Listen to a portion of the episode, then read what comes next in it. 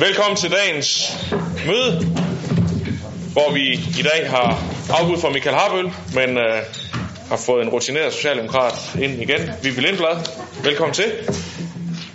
Vi starter som altid med en sang, og det er Karen Sandrini, der har valgt nummer 262, Den Blå Anemone.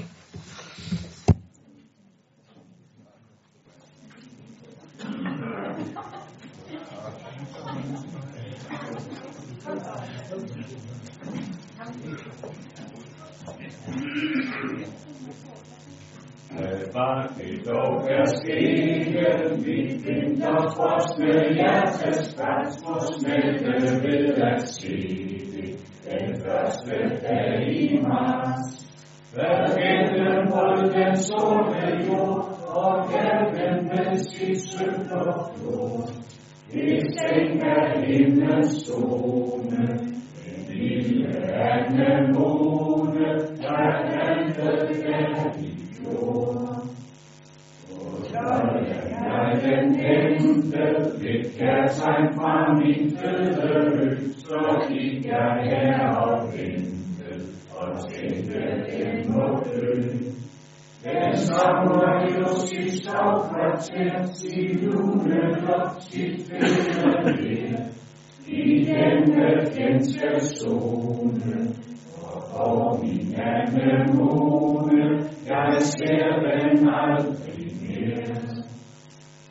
Stormen der og ligger, så sejrer selv i Jyllands hus, ukuelige og sikre, og sindsomhed og pust. Som om at verdens modgang her har givet den et større værd. Den lille Amazone, og dog min anemone, som søens bølges skær.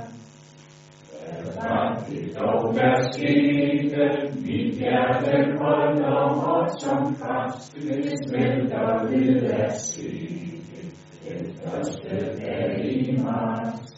Jeg tænkte i de skildelser, i sjæl og kæden, da jeg sad i vinterens rumme dune. Nu gør min anemone, mit hjerte er der glad. For denne rene farve, den er mig som min morgens stå, den er mig mit fødhavn. Så bøjer jeg mig der mod jord, og stryger den i tilkæftlod. Den bliver nådens trone, du lille anemone, hvor er vores hænders tål.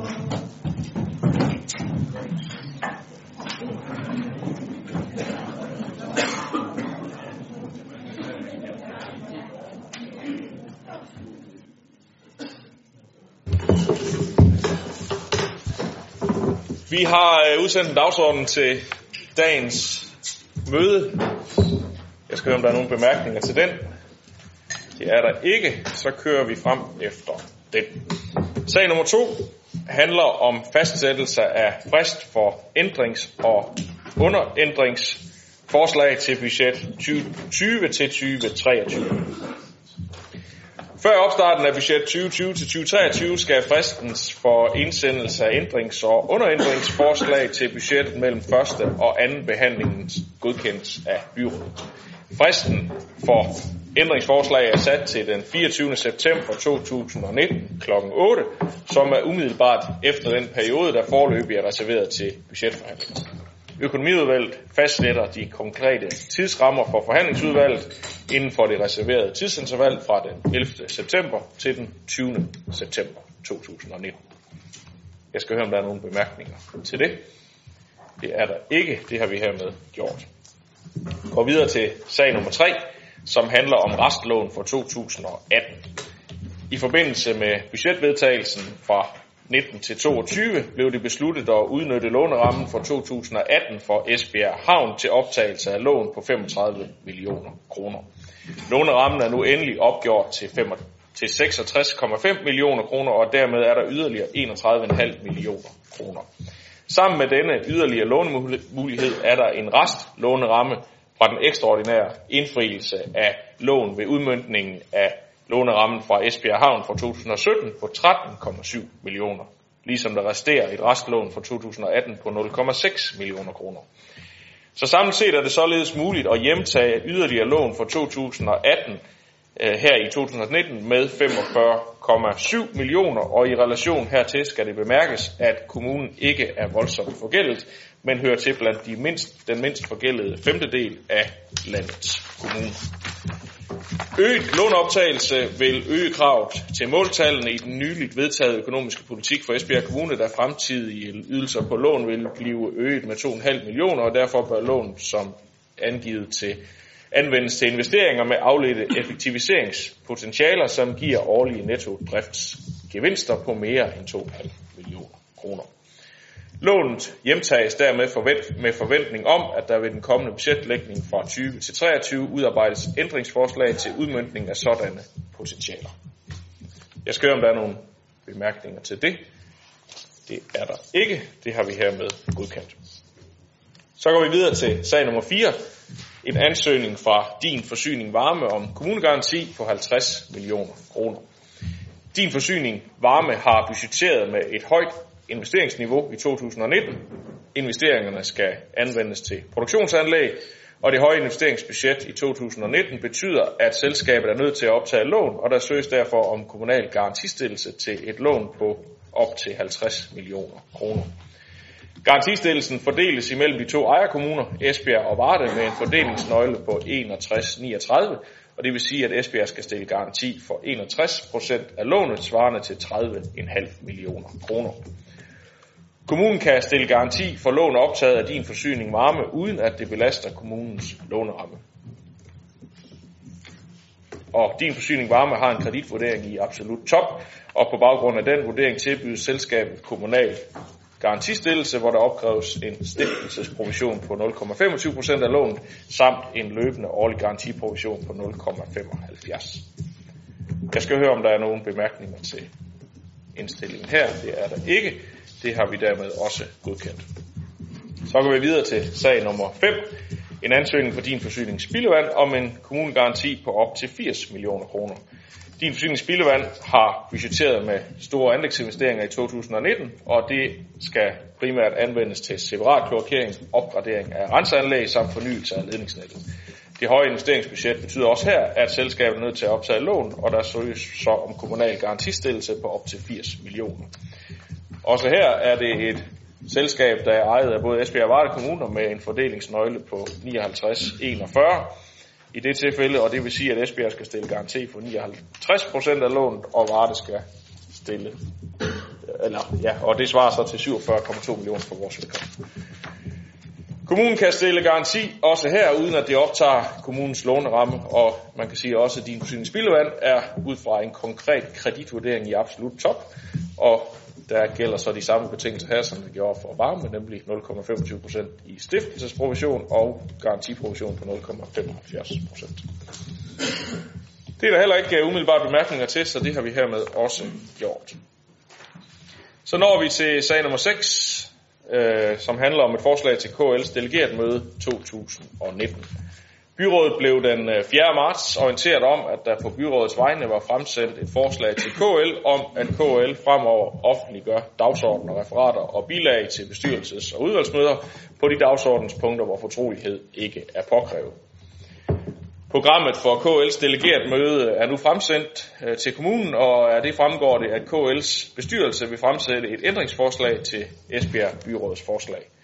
KL's bestyrelse indstiller således til delegeretmødet, at KL's bestyrelse ønsker at forpligte sig til at styrke åbenheden omkring det politiske arbejde i KL gennem løbende konkrete tiltag, som giver kommunalbestyrelserne mulighed for at komme tættere på de udfordringer og problemstillinger, som KL er optaget af, og på KL's prioriteringer og beslutninger og bevæggrundene bag. Så på den baggrund vil jeg foreslå, at byrådet jo lige drøfter her om, hvorvidt vi skal fastholde vores fremsendte forslag, eller om KL's fremsendte ændringsforslag giver anledning til ændringer for os. Og konkret så vil jeg nok her foreslå, at byrådet bemyndiger mig til at trække Esbjerg Byråds forslag, så fremt, som det nu fremgår, KL's bestyrelse hermed vil forpligte sig til at arbejde for de ændringer, som de nu har formuleret i deres ændringsforslag med sigte på at styrke åbenheden. Så, det vil du kommentere. Værsgo. Ja, du havde vel heller ikke forventet andet i øvrigt. Altså det er da dejligt, at KL's bestyrelse har taget sig tid til rent faktisk at læse vores forslag, og det har jo ansynligt sat nogle tanker i gang, fordi det virker åbenbart vanvittigt uoverskueligt for dem. Jeg er helt med på, at der vil være nogle ting i KL's bestyrelse og i visse KL's udvalg, som ikke kan gøres åbne, hverken for os eller for borgere generelt. Det er jeg helt med på i forbindelse med for eksempel overenskomstforhandlinger og sådan nogle ting, så vil KL jo nok gerne have en vis form for lukkethed og fortrolighed internt. Men det er jo heller ikke den del, hverken jeg eller vi har sigte på med det forslag, vi har indsendt. Og i forhold til, at KL gerne vil lave løbende konkrete tiltag, det er godt nok noget af en vattet og vandet formulering, må jeg indrømme, som jeg har meget svært ved at se, hvad rent faktisk indeholder. Det er der nok heller ikke nogen andre, der har. Så sådan, altså, ja, det altså, for mit vedkommende i hvert fald, og uden at have diskuteret med samtlige af byråderne rundt omkring i kommunerne fra Enhedslistens side, så er jeg ret overbevist om, at vi har tænkt os, og for så vidt det er muligt, at stemme for vores oprindelige forslag. Rent procesteknisk, så tænker jeg, at det vil være en rigtig dårlig idé allerede nu, hvis du, Jesper, går ud og trækker vores indsendte forslag. I og med, efter min bedste overbevisning, så vil ændringsforslaget så også falde, og så er vi i hvert fald ikke kommet til dig på en åbenhed. Diana? Jeg er meget enig i, at jeg absolut ikke mener, at vi skal trække vores forslag. Tværtimod, så synes jeg, at vi skal holde fast i det og vedvarende argumentere for, at vi ønsker den her åbenhed, fordi det har jo allerede nu givet anledning til, at KL's bestyrelse har argumenteret eller drøftet det med hinanden, og nu kommer med et ændringsforslag, og derfor har de også fundet ud af, at de faktisk godt kan være mere åbne, end de har været hidtil. Så jeg vil absolut ikke synes, at vi fra byrådets side skal trække det forslag, vi nu har sendt frem. Tværtimod, så synes jeg, at vi skal holde fast i det.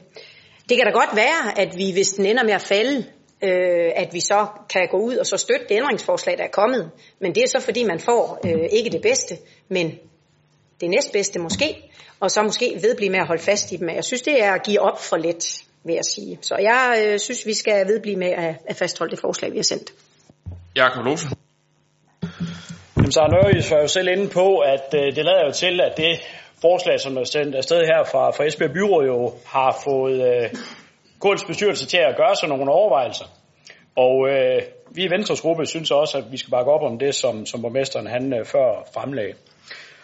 Jeg er ikke enig med dig i, så at det, som KL's bestyrelse er ind med at formulere, er en vattet formulering. Altså, jeg synes sådan set, det er rimelig klar tale, når man nu siger, at KL's bestyrelse vil lave løbende konkrete tiltag. Det er rigtigt, vi har ikke set dem endnu, men man skal også først debattere det her på bestyrelse eller på topmødet her om nogle dage. Men jeg synes rent faktisk, der har været en bevægelse i KL's bestyrelse, og derfor så er vi også helt trygge ved, at Venstres gruppe i hvert fald ved, at det er noget, som bestyrelsen de tager til sig og også vil arbejde seriøst med. Anne-Marie Geisler-Hansen. Jeg vil sige, som det er. Jeg bliver faktisk en eneste i tvivl nu, fordi at, jeg havde egentlig som udgangspunkt tænkt at bakke op om det ændringsforslag netop, fordi, som jeg også sagde sidst, at man kan jo ikke forvente, at KL kan ikke lægge deres dagsordner frem på samme måde, som byrådet gør, fordi at det er en interesseorganisation, der skal forhandle, og der vil være nogle ting, som man ikke bare kan lægge frem i fuld offentlighed. Det er jeg med på, og derfor, ja, som udgangspunkt ville jeg have støttet det ændringsforslag, men omvendt, så synes jeg også, at når jeg hører det nu, at det er jo meget lidt forpligtende, der kommer fra KL+, at man kunne jo, måske er det et eller andet mellemniveau, man skal finde i det her. Så jeg tænker, det er rigtig godt at få debatten i hvert fald. Og jeg ved ikke, hvad sker der, hvis vi trækker det? Altså, nu bliver jeg lidt i tvivl om, altså, kan vi så lave kommer der så et ændringsforslag ved KL eller alligevel fremsætte det her? Vi kan jo også komme med et ændringsforslag, tænker jeg. Kan vi ikke det, eller skal det stilles nu her til delegeret møde? Men det, jeg bare vil spørge om, bare også for at blive lidt klogere på det, det er også til forslagstilleren, at Min frygt kunne godt være, at hvis KL begynder at lægge alle dagsordner ud offentligt, ligesom kommunen gør, det er jo det, vi skriver i vores dagsordner, referater og bilag, kunne man så ikke godt frygte, at endnu flere punkter, at de vil blive lukket fremadrettet? Man lukker sig lidt om sig selv, fordi hvis det hele skal ud offentligt, så vil man lukke flere ned. Altså, så jeg tænker, for mig er der også den afvejning, at det skal heller ikke være sådan, at halvdelen af dagsordnerne så bliver lukket. Der er måske andre måder, man kunne imødegå den her åbenhed på. Men så jeg vil sige, jeg er faktisk lidt i tvivl nu, så jeg hører lige resten af debatten, før jeg tager stilling. Jamen det er jo, står jo dig frit for, Anne-Marie, og vente med at tage stilling til, jeg beder om, om du vil rejse dig op til det ene eller det andet. Bare for at præcisere det, så var det, jeg foreslog, at byrådet gav mig en bemyndigelse til at trække forslaget, og dermed var det jo ikke meningen at trække forslaget på forhånd. Vi har sendt et forslag ind, det bliver rejst på mødet, og jeg skal gerne præsentere det på byrådets vegne.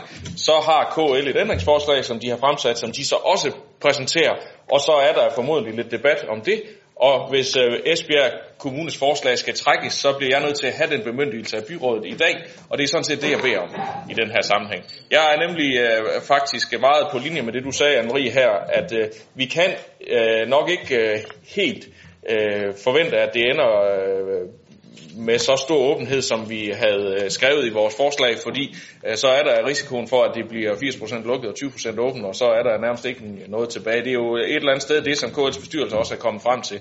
Jeg synes også, ligesom Jakob sagde her, der er faktisk nogle gode signaler i, at man her har anerkendt, at der er behov for at arbejde med mere åbenhed. Jeg synes også, vi kan kvittere for, at KL er begyndt at sende direct mails, eller hvad det nu hedder på dansk, direkte mails til alle byrådsmedlemmer i hele landet efter KL's bestyrelsesmøde. Ja, jeg håber, I forstod det. Det lød det selv. Og det er jo et eksempel på, at man også har den her dagsorden i KL's bestyrelse, og det synes jeg også, at deres forslag her, det afspejler. Om der så kommer konkrete tiltag nok, som vi kan anerkende, det må jo så vise sig i den kommende tid, hvis vi ligesom lader dem arbejde med det, ligesom det er skitseret her. Jeg skal høre, om der er flere, der ønsker ordet. Sara har bedt om ordet, du får ordet, Sara. Tak. Og jeg er helt med på også den bekymring, som du rejser, Anne-Marie, i forhold til, at så i hvert fald den nemmeste løsning for dem, der sidder og laver dagsordnerne i KL, det er jo så bare, så laver vi det bare lukket for en sikkerheds skyld, så er vi i hvert fald sikre på, at vi ikke afslører noget, vi ikke skal afsløre. Men der må det jo så også være op til de forskellige medlemmer af udvalg og bestyrelse, der selv inklusiv jo, og Jesper sidder også i et udvalg, og ligesom måske også holde lidt hånd i hanke med, at det er virkelig nødvendigt, at det her punkt er lukket. Og det vil jo tage sin tid, det er klart, det gør kulturændringer jo sjovt nok altid, og også altid modstand mod dem, når man indfører dem. Det kender vi jo alle sammen på alle mulige områder, ikke mindst her i kommunen, og jeg synes bare, som Diana også siger, det var faktisk ganske rammende. Det er altså, det er lidt for let at give op så hurtigt. Så du får ikke min stemme til en bemyndigelse til at trække forslaget. Det havde jeg måske nok set komme. Søren Heidi, det bliver dig. I modsætning, så giver vi dig gerne, i hvert fald lægger stemmer til, at du får den bemyndigelse. Men omvendt så har vi også en forventning om, og det er så til KL, at det sådan set, det ikke bare bliver ved det her svar eller ændringsforslag, at der sådan set også kommer konkret til at ske noget, og det vil vi selvfølgelig løbende følge med i, at der sådan set det her også kommer til at betyde nogle ændringer i forhold til den måde KL arbejder på, hvilken åbenhed der er omkring det. Så jeg synes alligevel, selvom du måske ikke kommer helt i mål, Sara, så er du alligevel noget af vejen, inden vi overhovedet har holdt KL-mødet. Anne-Marie? Jamen bare lige for at være helt sikker, altså hvis jeg forstår det rigtigt, betyder det så, at hvis vi giver bemyndigelse til, at vi kan støtte KL's ændringsforslag, betyder det så, at vi i første omgang som kommune støtter det forslag, vi selv har fremsat, det går jeg ud fra, at vi gør, som jeg har fremsat, og så hvis det falder, så støtter vi så det næstbedste fra KL, er det rigtigt forstået? Nej, det er ikke helt rigtigt forstået, fordi det er ikke det, du bliver spurgt om. Det, som jeg foreslår, det er, at byrådet giver mig bemyndigelse til at trække Esbjerg Kommunes forslag. Og så fortæller jeg så, at processen vil være, at forslaget bliver fremsat, og KL's ændringsforslag bliver fremsat, og så er der debat. Og så, hvis jeg ellers har fået et flertals af byrådets bemyndigelse til at trække det, så kan det så trækkes bagefter. Sara? Ja, og det der rent praktisk så vil ske, det er, at vi så ikke skal stemme om det jo, som for så vidt. Det er jo sådan set den eneste forskel, der er. Og vi stemmer ikke særlig meget til de der KL-møder, det er næsten synd at fratage de andre muligheder. Godt, men nu tror jeg ikke, vi kan præcisere det længere, så jeg skal bede om, og se, hvem der kan støtte forslaget om at bemyndige mig til at trække Esbjerg Kommunes forslag på KL. Yes, og hvem stemmer imod? Tak. Det er hermed den bemyndigelse er hermed givet. Vi går videre til forslag nummer 7, som er en anmodning fra Ribe Handelsdagsforeningen om tilladelse til at holde åbent i Ribes butikker på Store Bededag i forbindelse med Tulipanfesten. Det er jo hvert år i Ribe en lokal byfest, som har eksisteret i mere end 50 år og afvikles hvert år i maj måned. Og det anslås, at der kommer hvert år 25.000 gæster i byen i den anledning, og Handelsdagsforeningen ønsker så at kunne holde forretningerne i Ribes indre by åbne i forbindelse med Tulipanfesten. Og hvis de skal det, så skal vi godkende det her og videresende det, og det vil jeg da anbefale, at vi gør, ligesom Økonomiudvalget også har indstillet. Og det hører jeg ikke nogen, der har indvendinger imod, så det er det, vi hermed giver lov til. Så når vi til sag nummer 8, som er en orientering om magtanvendelser indberettet fra børn og unge på institutionerne i Esbjerg Kommune. En sag fra Børne- og Familieudvalget, så der får formanden nu, og der værsgo, Diana. Så kan du hvile stemmebåndet så længe. Byrådet skal orienteres om de magtanvendelser, der bliver foretaget i Esbjerg Kommunes tilbud for anbragte børn og unge. Og sagen her giver et samlet overblik over 2018. Og i 2018 der blev der indsendt 20 indberetninger om magtanvendelse over for børn og unge, og alle er blevet godkendt. Tallet er desværre en stigning i forhold til 2017, hvor der var 14 indberetninger, men omvendt er det også færre end de 27 indberetninger, der var i 2016. Generelt kan man sige, at antallet af magtanvendelser ligger stabilt, og at alle tilbudene benytter magtanvendelsen som den allersidste mulighed, og sådan skal det selvfølgelig også være. Der kan dog være situationer, hvor børn og unge er udfordret af voldsom udadreagerende adfærd, eller der, hvor det er nødvendigt af hensyn til sikkerheden for barnet, eller til nogen selv, eller også for andre børn og unge.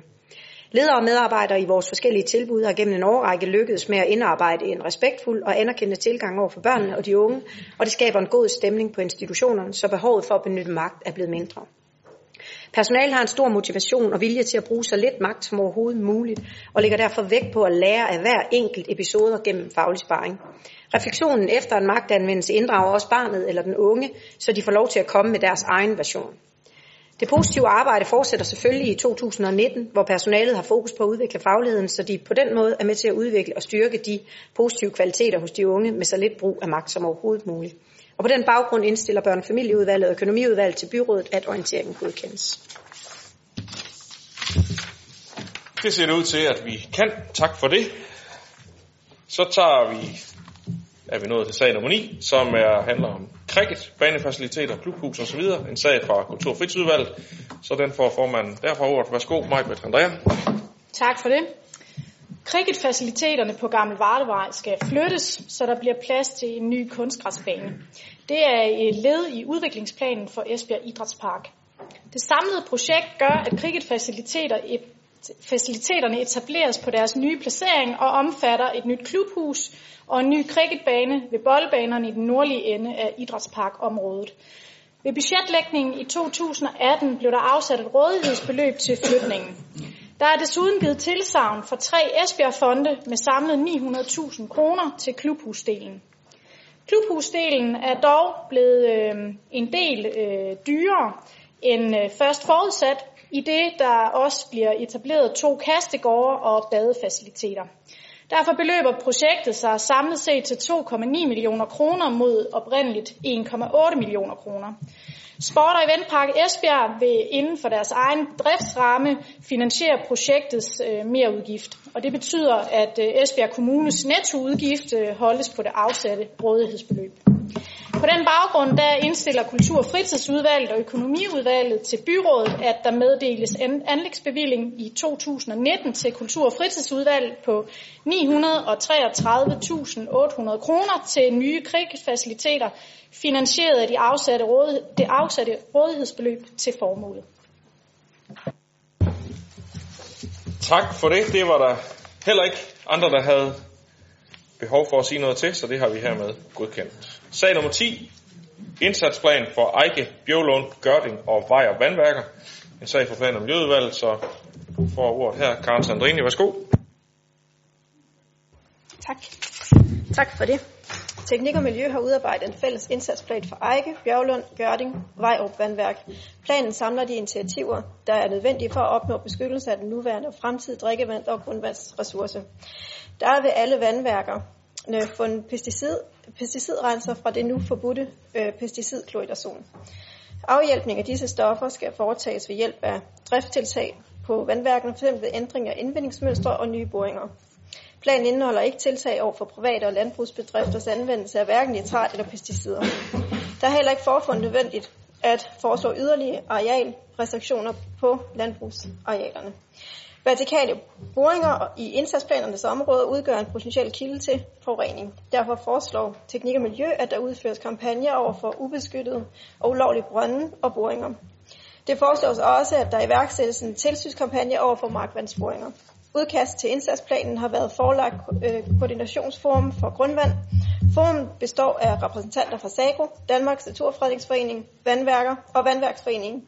Der er ikke modtaget ændringer eller ændringsforslag fra nogen af parterne. Der er heller ikke indkommet bemærkninger i den offentlige høringsperiode, som giver anledning til ændringer på udkast til planen. Plan- og Miljøudvalget og Økonomiudvalget indstiller til byrådet, at forslag til indsatsplan vedtages. Sarnøjs.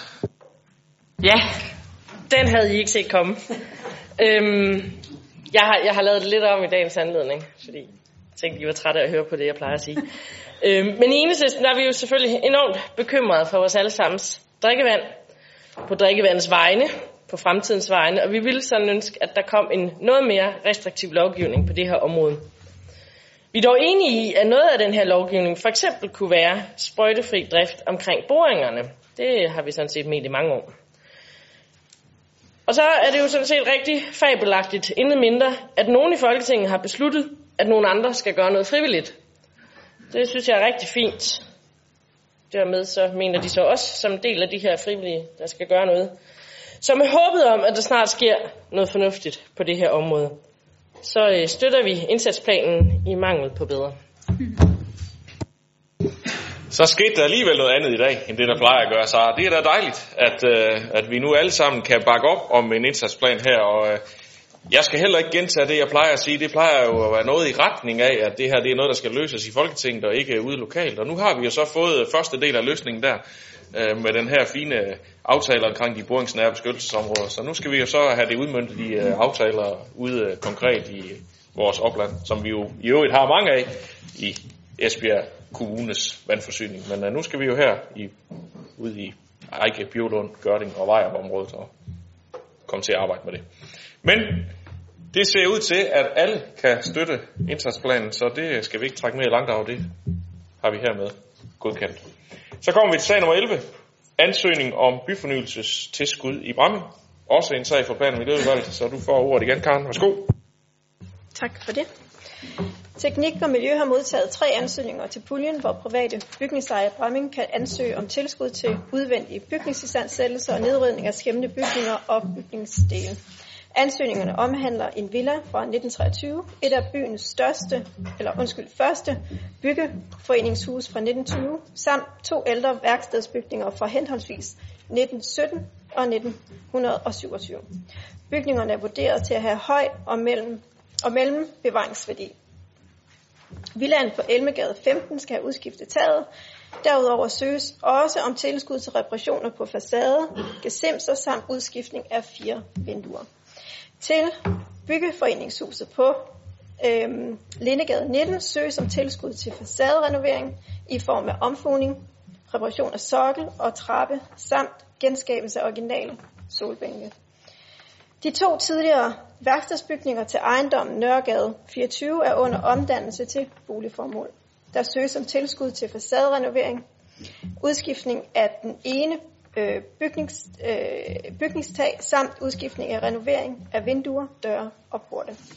De planlagte arbejder vil være med til at sikre bygningernes bevaringsværdi og arkitektoniske kvaliteter og vil være i god tråd med områdets fornyelsesfokus på at løfte Brammings bymidte. Tilskud til bygningsfornyelse følges af en række krav, som sikrer bygningernes bevaringsværdi. Der tinglyses også en deklaration, som sikrer, at tilskud ikke under 5 år fra arbejdernes afslutning kan kapitaliseres til fortjeneste ved salg af statusændring af ejendommen. Der er på budgettet afsat puljemidler til renovering og nedrivninger, der understøtter områdets fornyelse i Bramming. Fra puljen indstilles der et tilskud på 102.058 kroner til Søvej 6 og 336.658 kroner til viadukten 12. Begge beløb er inklusiv moms og svarer til en tredjedel af de støttet berettede udgifter. Den kommunale egenfinansiering, som udgør 50% af tilskuddet, er frigivet på budgettet og kan i øvrigt lånefinansieres. De resterende 50% refunderes af staten. Plan- og Miljøudvalget og Økonomiudvalget indstiller til byrådet, at der for Søvej 6 og viadukten 12 træffes byfornyelsesbeslutning med de nævnte betingelser og tilskud, og at den omtalte deklaration tinglyses efter arbejdernes afslutning. Tak for det. Carsten Deinbo. Ja, det er rigtig godt, at vi har de der byfornyelsesmidler. Det har vi set også andre steder i kommunen. Jeg synes, det er vigtigt lige for mig, Karen, at vi på sidste møde drøftede netop om overblikket i forhold til ansøgninger. Hvor er det, vi netop, hvilke bolig er det, vi prioriterer? Og lidt overraskende for mig, og måske også for udvalget, tror jeg, så var der rent faktisk, at der ikke var så mange i Bramming, der viste interesse for det. Så derfor har vi besluttet i udvalget, at på det førstkommende strategimøde i Bramming, her engang i april-maj måned, der vil forvalten lige præsentere og opfordre til, at man fra Brammings side søger, hvis man har en ejendom, der falder inden for kriterierne. Så jeg synes, det er rigtig godt, at vi får det med også, at det er rent faktisk nogle gode penge, som netop er ved til at forskønne hele Bramming i det her tilfælde. Ja. Godt, så fik vi også det på plads, og kan hermed godkende indstillingen. Går videre til sag nummer 12, som også handler om byfornyelsestilskud. Nu er vi så rykket til Gørding, så Karen, du får ordet igen. Værsgo. Tak for det. Ejerne af Jernbanegade 1-5 i Gørding har søgt om byfornyelsestilskud til udskiftning af tag på Jernbanegade 3. Med støtte fra byfornyelsesmidlerne har de allerede renoveret både tag og facader i Jernbanegade 1 og et større facaderenovering af Jernbanegade 3, og 5 er planlagt gennemført her i foråret 2019.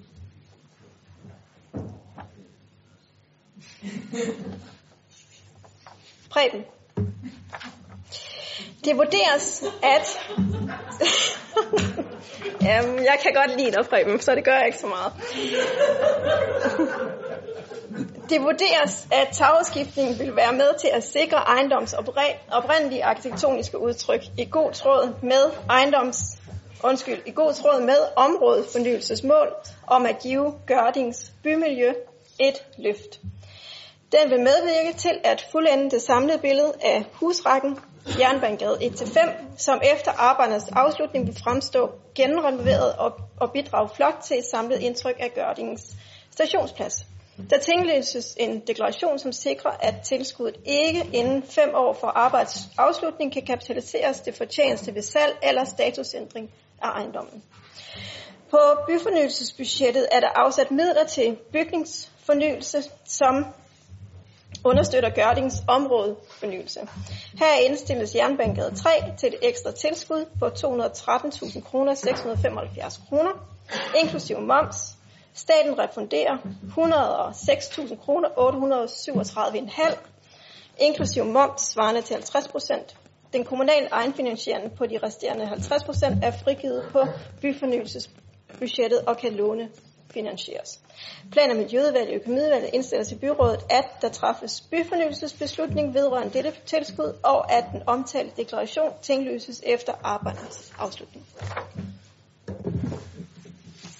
Ja tak, og der er ro i salen, så vi kan jo konstatere, at vi også kan godkende sagen her, eller ro i klassen, ja, det kan man jo sige det på mange måder.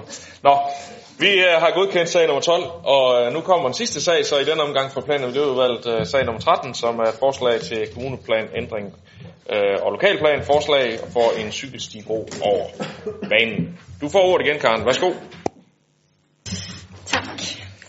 Sagen omhandler forslag til kommuneplanændring og lokalplan, forslag for cykelstibro over banen Exnersgade, Jernbanegade. Planmaterialet udarbejdet efter beslutning i Teknik- og Miljøudvalget om at arbejde videre med et cykelstibrugprojekt, der har baggrund i byrådets vedtagne budget 2017-2020.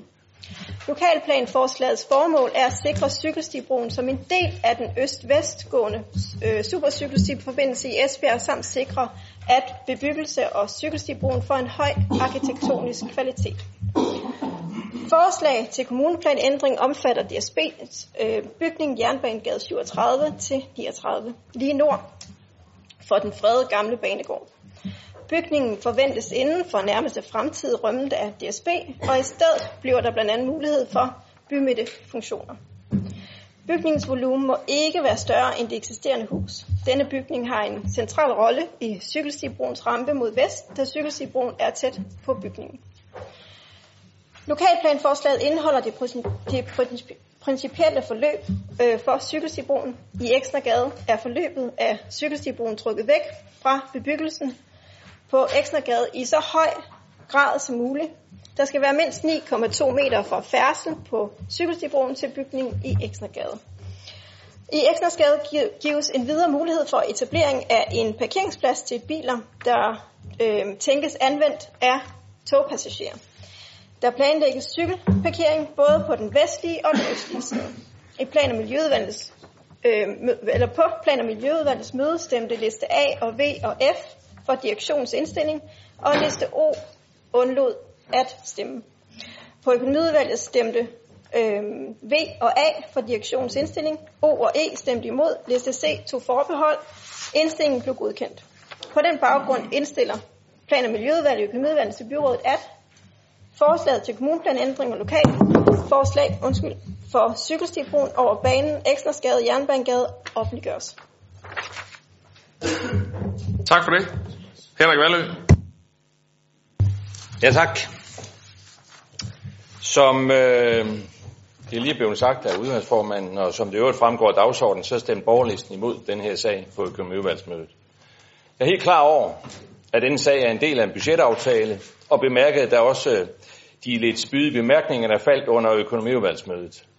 Men jeg husker altså også, hvorfor den her sag blev en del af en budgetaftale. Det ændrer ikke på, at vi stemmer imod den her sag. Vi vil bare rigtig gerne, at vi, altså byrådet her, udsætter den her sag, og i øvrigt også sagen om den kommende cykelsti i Barkens Allé. Og et forslag om udsættelse af en sag, eller her to sager, er mig bekendt ikke at løbe fra en aftale. Jeg synes, at Esbjerg Kommune er i en økonomisk situation, der gør, at vi nøje bør vurdere, hvordan vi anvender vores meget sparsomme midler. Og her er et par af mulighederne. Og som jeg ser det, så er der ikke nogen, der vil tabe ansigt eller noget som helst andet ved at udsætte de her nævnte sager. For mig er det her bare en appel om at bruge almindelig sund fornuft. Vi er i en økonomisk rigtig hårdt presset tid. Vi har nogle store udfordringer hænge med mulige besparelser på områder, der virkelig kan gøre ondt på borgerne. Her tænker jeg på handicapområdet, og også på børn og familie, altså skoleområdet for eksempel, og flere andre ting. Og vi kender ikke helt den økonomiske fremtid, så vi er nødt til at prioritere, og så må mennesker altså komme først. At jeg så inderst inde også synes, i øvrigt sammen med rigtig mange borgere i den her by, at den her cyklistbro er noget af det mest ligegyldige og unødige projekt, vi i min tid i byrådet har vedtaget. Det står jeg også ved, jeg synes. Vi har jo alle sammen lov til at blive klogere. Tak. Hans K. Sønderby. Ja, tak. Vi har i Dansk Folkeparti gjort opmærksom på, at vi ikke finder den vedtagne cykelbro og jernbaneterrænet for noget, der dækker et behov. Det er med andre ord en bro, vi ikke har brug for, og som vi heller ikke har råd til. Vi kan derfor heller ikke stemme for den kommuneplanændring og forslag til lokalplan, som der i dette punkt er lagt op til for at muliggøre projektet. Der findes i dag en tunnel og bro med cykelsti i umiddelbar nærhed af den planlagte bro, og det mener vi fuldt dækker de cyklens behov. Når vi så allerede nu ved, at der forestår en vanskelig budgetlægning til efteråret, mener vi, at vi her burde slå bremsen i og i det mindste udsætte projektet til bedre tider. Tak. John Snedker. Ja, Henrik, det var måske en spydebemærkning, men det var dog sagt med glimt i øjet i økonomiudvalget S. Men jeg vil dog sige her, at vi vil altså også bemærke det her i byrådssalen, fordi det her, det er jo bare et plangrundlag, som er en konsekvens af en politisk beslutning, oven i købet et budgetforlig, som Henrik Vallø jo har indgået og også underskrevet. Og det er da derfor, at vi også er forundret over, at Henrik Vallø så ikke selv vil udmønte den aftale, som han selv har indgået i et budgetforlig. Når man indgår et budgetforlig, Henrik, så vil der jo altid være elementer, som et enkelt parti er mere tilfreds med end andet. Og derfor er et budgetforlig jo ofte et udtryk for et kompromis. Men når man indgår i et forlig, og parterne har skrevet under på det, så er det altså en fælles beslutning, som partierne så efterfølgende må stå last og bræst om. Sådan er spillereglerne. Så kan det jo ikke nytte noget, at man så efterfølgende bare løber fra den aftale, man har, og op til en valgkamp siger, at det vil man ikke være med til alligevel, og bliver ved med at sige det samme. Fordi det er jo sådan, at hvis der er indgået forlig, og parterne har skrevet under på det, så er det en fælles beslutning. Og så bør man altså ikke bare efterfølgende løbe fra det, fra de dele af det budgetforlig, man så ikke specielt er glad for. For udover at det er uansvarligt, så er der også en negativ glidebane, hvis vi ikke i byrådet kan stole på de partier, som har underskrevet og indgået en aftale om et budgetforlig. Og så vil jeg gerne sige, at som socialdemokrater, der står vi altså ved et forlig, og så står vi ved det hele. Også de dele i et hvert forlig, som bestemt ikke er groet i vores have, men som vi har måttet acceptere, fordi vi så har fået andre mærkesager igennem i en fælles aftale. Og derfor er det jo sådan, at hvis der så er elementer i et forlig, man ikke er tilfredse med, så kan den jo ændres under den forudsætning, at alle parterne af forligsparterne er enige om det. Og det har vi ikke været. Og derfor er det altså en uskik, Henrik, og blive ved med at løbe fra den forlig, som man har indgået. Så vi vil også sige på den måde her, jeg synes, jeg nu sidder i byrådet i sammenlagt over 25 år, og jeg har ikke tidligere oplevet sådan en negativ glidebane, som jeg har oplevet her senest i det her byråd. Og det synes jeg ærligt talt ikke klæder, byrådet i landets 5. største kommune. Når vi nu som socialdemokrater sætter os til forhandlingsbordet her i efteråret, så forventer vi altså, at det er ansvarlige partier, vi forhandler med, og dermed partier, der også vil stå ved den aftale, vi måtte indgå. Kurt Bjørn. Ja, jeg vil gøre det kort. Der er jo sagt rigtig meget om den her cykelstibro, som der er vedtaget for nogle år tilbage. Og meget kort, så vil vi da også i Venstre stadigvæk bakke op om det budgetforlig, som blev indgået dengang, uanset der er mange forhold, der måske er anderledes nu. Også set ud fra, at hvis vi trækker forslaget nu, så er vores egen bidrag til det projekt, de er brugt. Så den argument med, at vi så kan bruge penge til efter, den synes jeg heller ikke helt holder. Og så synes jeg også, det er så lidt, det er jo plangrundlag, vi stemmer, vi skal tage stilling til det. Det er jo ikke cykelsti eller ej, hvis det er plangrundlag til cykelsti, vi skal debattere nu her. Tak. Tak, Jørgen Bosen Andersen. Ja, tak. I SF var vi også med i det omtalte budgetforlig, og dengang der støttede vi broen. Vi var faktisk med til at sørge for at hive statsmidlerne hjem til det, og kernen i det er, at det støtter vi selvfølgelig stadig. Vi synes, det er et rigtig godt projekt, og der er flere grunde til det. Nu har John Snedker og andre været inde på flere af tingene. Så jeg synes heller ikke, man bare skal springe ud af noget, som man var enige om at lave dengang. Og det synes jeg er et helt forkert tidspunkt at gøre det på nu.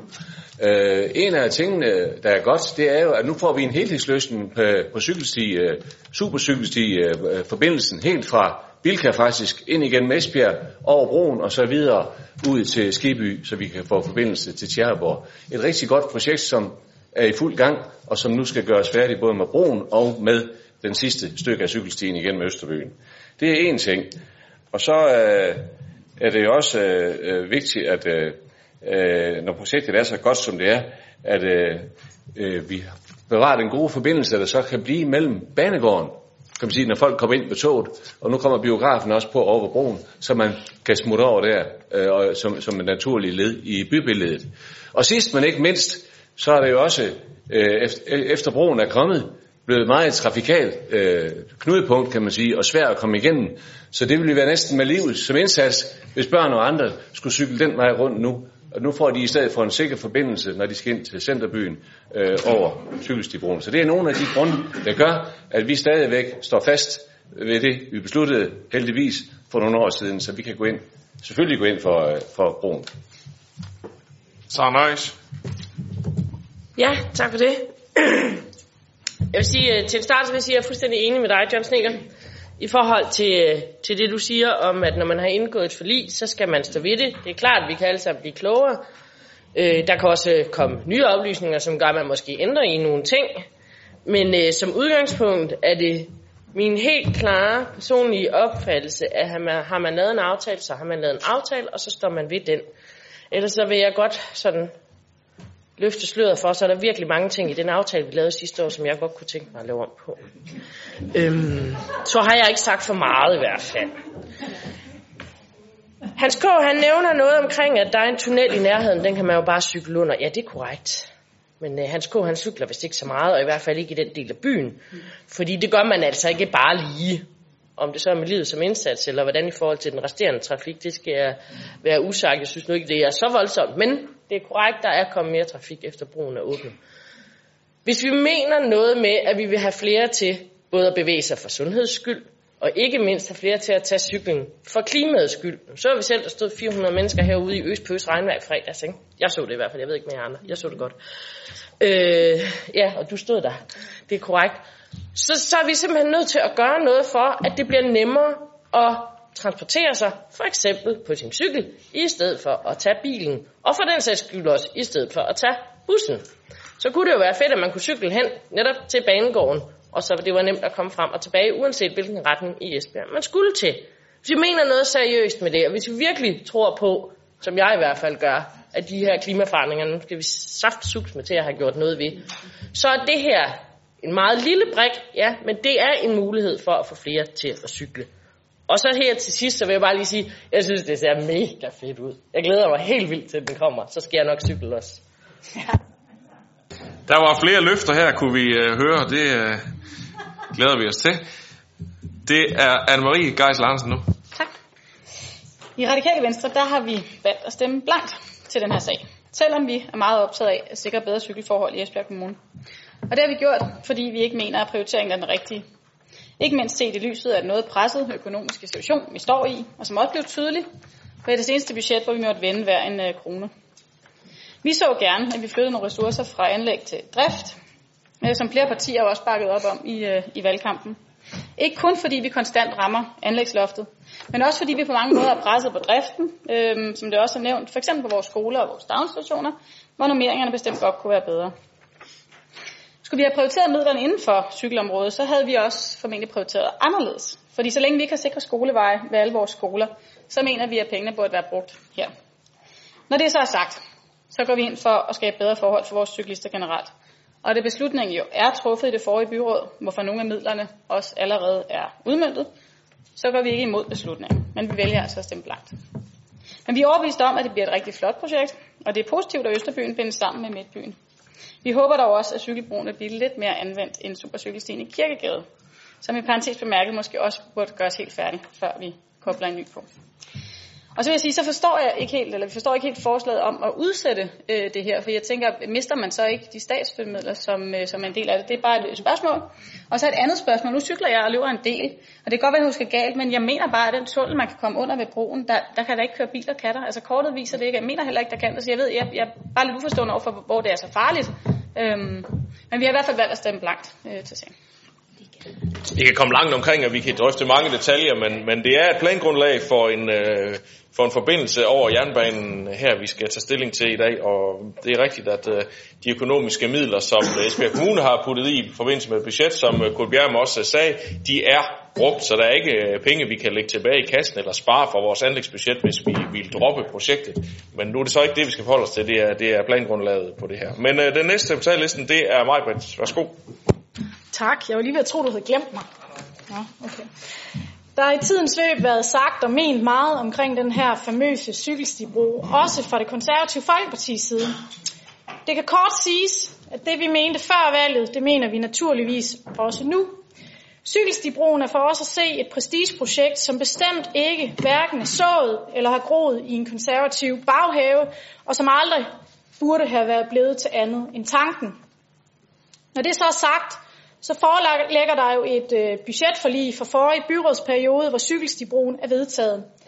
Det er for os at se ærgerlige penge at bruge, men i erkendelse af, at et flertal har besluttet, at sådan må det være, og fordi det at stemme imod dette forslag til lokalplanen, som foreligger her, virker omsonst, så vælger Det Konservative Folkeparti i dag at prøve noget nyt, nemlig at stemme blankt. Henrik Valø. Ja, men det kan sige sådan forholdsvis kort. Jeg sagde, at det var en udsættelse, det var det, jeg bad om, og jeg havde forventet den lange sværd, jeg fik fra John Sneker, den havde jeg også forventet, den var også klar, kunne jeg se. Og det er jo fair nok. Og så vil jeg bare sige til Jørgen Bosen, at han skulle måske sætte sig lidt mere ind i, hvad der foregår i Esbjerg, fordi hvis man går ned og kigger på både tunnelen og på broen over Frodskade, så er det bestemt ikke med livet som indsats, som man færdes på cykel der, det vil jeg bare sige. Så meget ved jeg dog noget om. Ja, Susanne Dyrborg. Ja, nu har jeg jo ikke været i politik i mere end 20 år, jeg har været i mere end et år. Nu har jeg heller ikke været med til, og det har ingen fra vores parti været med til at indgå det her forlig, og vi står også ved det, vi sagde i valgkampen, og vi synes stadigvæk, at projektet ser flot ud, men det er absolut ikke noget, vi kan gå ind for. Og eftersom det er lidt det handler om her, så fastholder vi selvfølgelig det Sønderby sagde, at vi vil stemme imod. Og jeg vil sige, at det er et forkert tidspunkt at begynde at snakke om det igen nu, fordi vi snakker jo meget om det her. Men det synes jeg da ikke, fordi det er rettidig omhu. Det er da ikke forkert, vi har ikke fået den endnu. Vi kan da stadigvæk nå at udsætte det, til vi får lidt flere penge. Og det der med, at vi kan ikke bruge de penge, vi allerede har brugt, det er rigtigt nok, men der kommer vel et eller andet drift og vedligehold af den der famøse bro, så vi står ved vores holdning i hvert fald. Man kan sige, at bare for at præcisere det en gang til, det er vist sagt et par gange, at de statsmidler, der er med i finansieringen her, de går selvfølgelig tabt, hvis ikke vi kører den proces igennem, som den gør nu. Så det er jo det, der bliver udløst ved, at vi kører processen som aftalt. Så vil du, var det det, du ville sige, at du supplerer her? Du havde nej, det var ikke det, jeg ville sige. Nej, værsgo. Det er klart, du skal finde selv. Nej, det var faktisk noget, jeg glemte før. I forhold til noget af det, som Kurt Bjerrum også var inde på, netop i forhold til, at det er jo en høring, som vi jo både skal, men også i hvert fald udadtil påstår, at vi gerne vil høre befolkningen. Så kommer der en horde og folkeskare og siger, at det der, det er simpelthen jordens dårligste idé, så er det jo heller ikke værre, end at så kunne det jo være, at vi blev overvist os andre også om bedroppet idéen. Yes, jeg tror, der er sagt det, der kan siges og skal siges om den sag i dag, men da vi jo ikke er helt enige om den her sag, så skal vi dermed til at have lidt afstemningsgymnastik igen. Så jeg kan spørge, hvem der kan stemme for flertalsindstillingen fra både økonomiudvalg og plan- og miljøudvalget. Yes, og hvem stemmer imod? Og er der nogen, der undlader at stemme? Det var det samme også. Tak for det. Så er forslaget hermed vedtaget og sendt i høring. Vi kommer til sag nummer 14. Nu kan jeg se, at det er Teknik- og Miljøudvalget, der står for tur i de næste mange sager. Så den første her handler om arealerhvervelse til vejudledet ved Gjesing Station. Søren, han er løbet tør for vand. Det kan være, han får brug for det. Men det er i hvert fald formanden for Teknik- og Miljøudvalget, Søren Heide Lamsen, der får ordet. Værsgo, Søren. Ja, tak skal du have. For at udbygge det eksisterende kryds ved Øster Gjesingvej og Gjesing Ringvej, er det nødvendigt at erhverve to arealer på 240 kvadratmeter i alt fra én grundejer. På Gjesing Ringvej skal der etableres busbane, busperron, cykelsti og grøft til afvanding. Og på Øster Gjesingvej skal der etableres buslomme, cykelsti og buslægskur. Teknik og miljø har efter en positiv dialog med ejeren, så har haft positiv dialog med ejeren, så vi forventer, at arealerhvervelsen kan foregå via en frivillig aftale på ekspropriationslignende vilkår. Vi har fået tilsagn om tilskud fra Trafikstyrelsens pulje, investering i kollektiv bustrafik og de resterende omkostninger medtaget i budgettet for Gjesing Station. Teknik- og byggeudvalget og økonomiudvalget indstiller til byrådet, at indstillingen fra dagsordenspunktet følges. Og punktet her hænger tæt sammen med sag nummer 21, så ved at sige ja til den her, så har man indirekte nok også bundet sig til at sige ja til sag nummer 21, da vi der frigør anlægsmidlerne til det. Ja, nu skal vi ikke foregribe begivenhedernes gang, sådan, men lad os nu tage den her sag først, men det er fint at I har fået informeret om, de dog hænger sammen. Der er ikke nogen, der har bedt om ordet her, så den har vi hermed godkendt. Så nu springer vi til et andet sted i kommunen, Brammingborgvej i Bramming, hvor vi også skal erhverve noget areal. Så du får ordet igen, Søren. Værsgo. Yes. På mødet den 5. juni i Teknik- og Byggeudvalget prioriterede vi, hvilke projekter, der skulle udføres for midler til trafiksikkerhedsfremmende foranstaltninger i 2019. Et af projekterne er stikrydsningen Kirkebrovej, Brammingborgvej ved Bramming, hvor der er registreret 4 uheld med cykler eller knalder individuelt inden for de sidste 5 år. Projektet går ud på at trække cykelstien tilbage og pålægge cyklisterne vigepligt. For at kunne trække cykelstien tilbage, skal der erhverves jord fra 2 grundejere. Det drejer sig om 100 kvadratmeter på den ene side af Brammingborgvej og ca. 90 kvadratmeter på den anden side. Vi forventer, at det kan ske ved frivillige aftaler på ekspropriationslignende vilkår.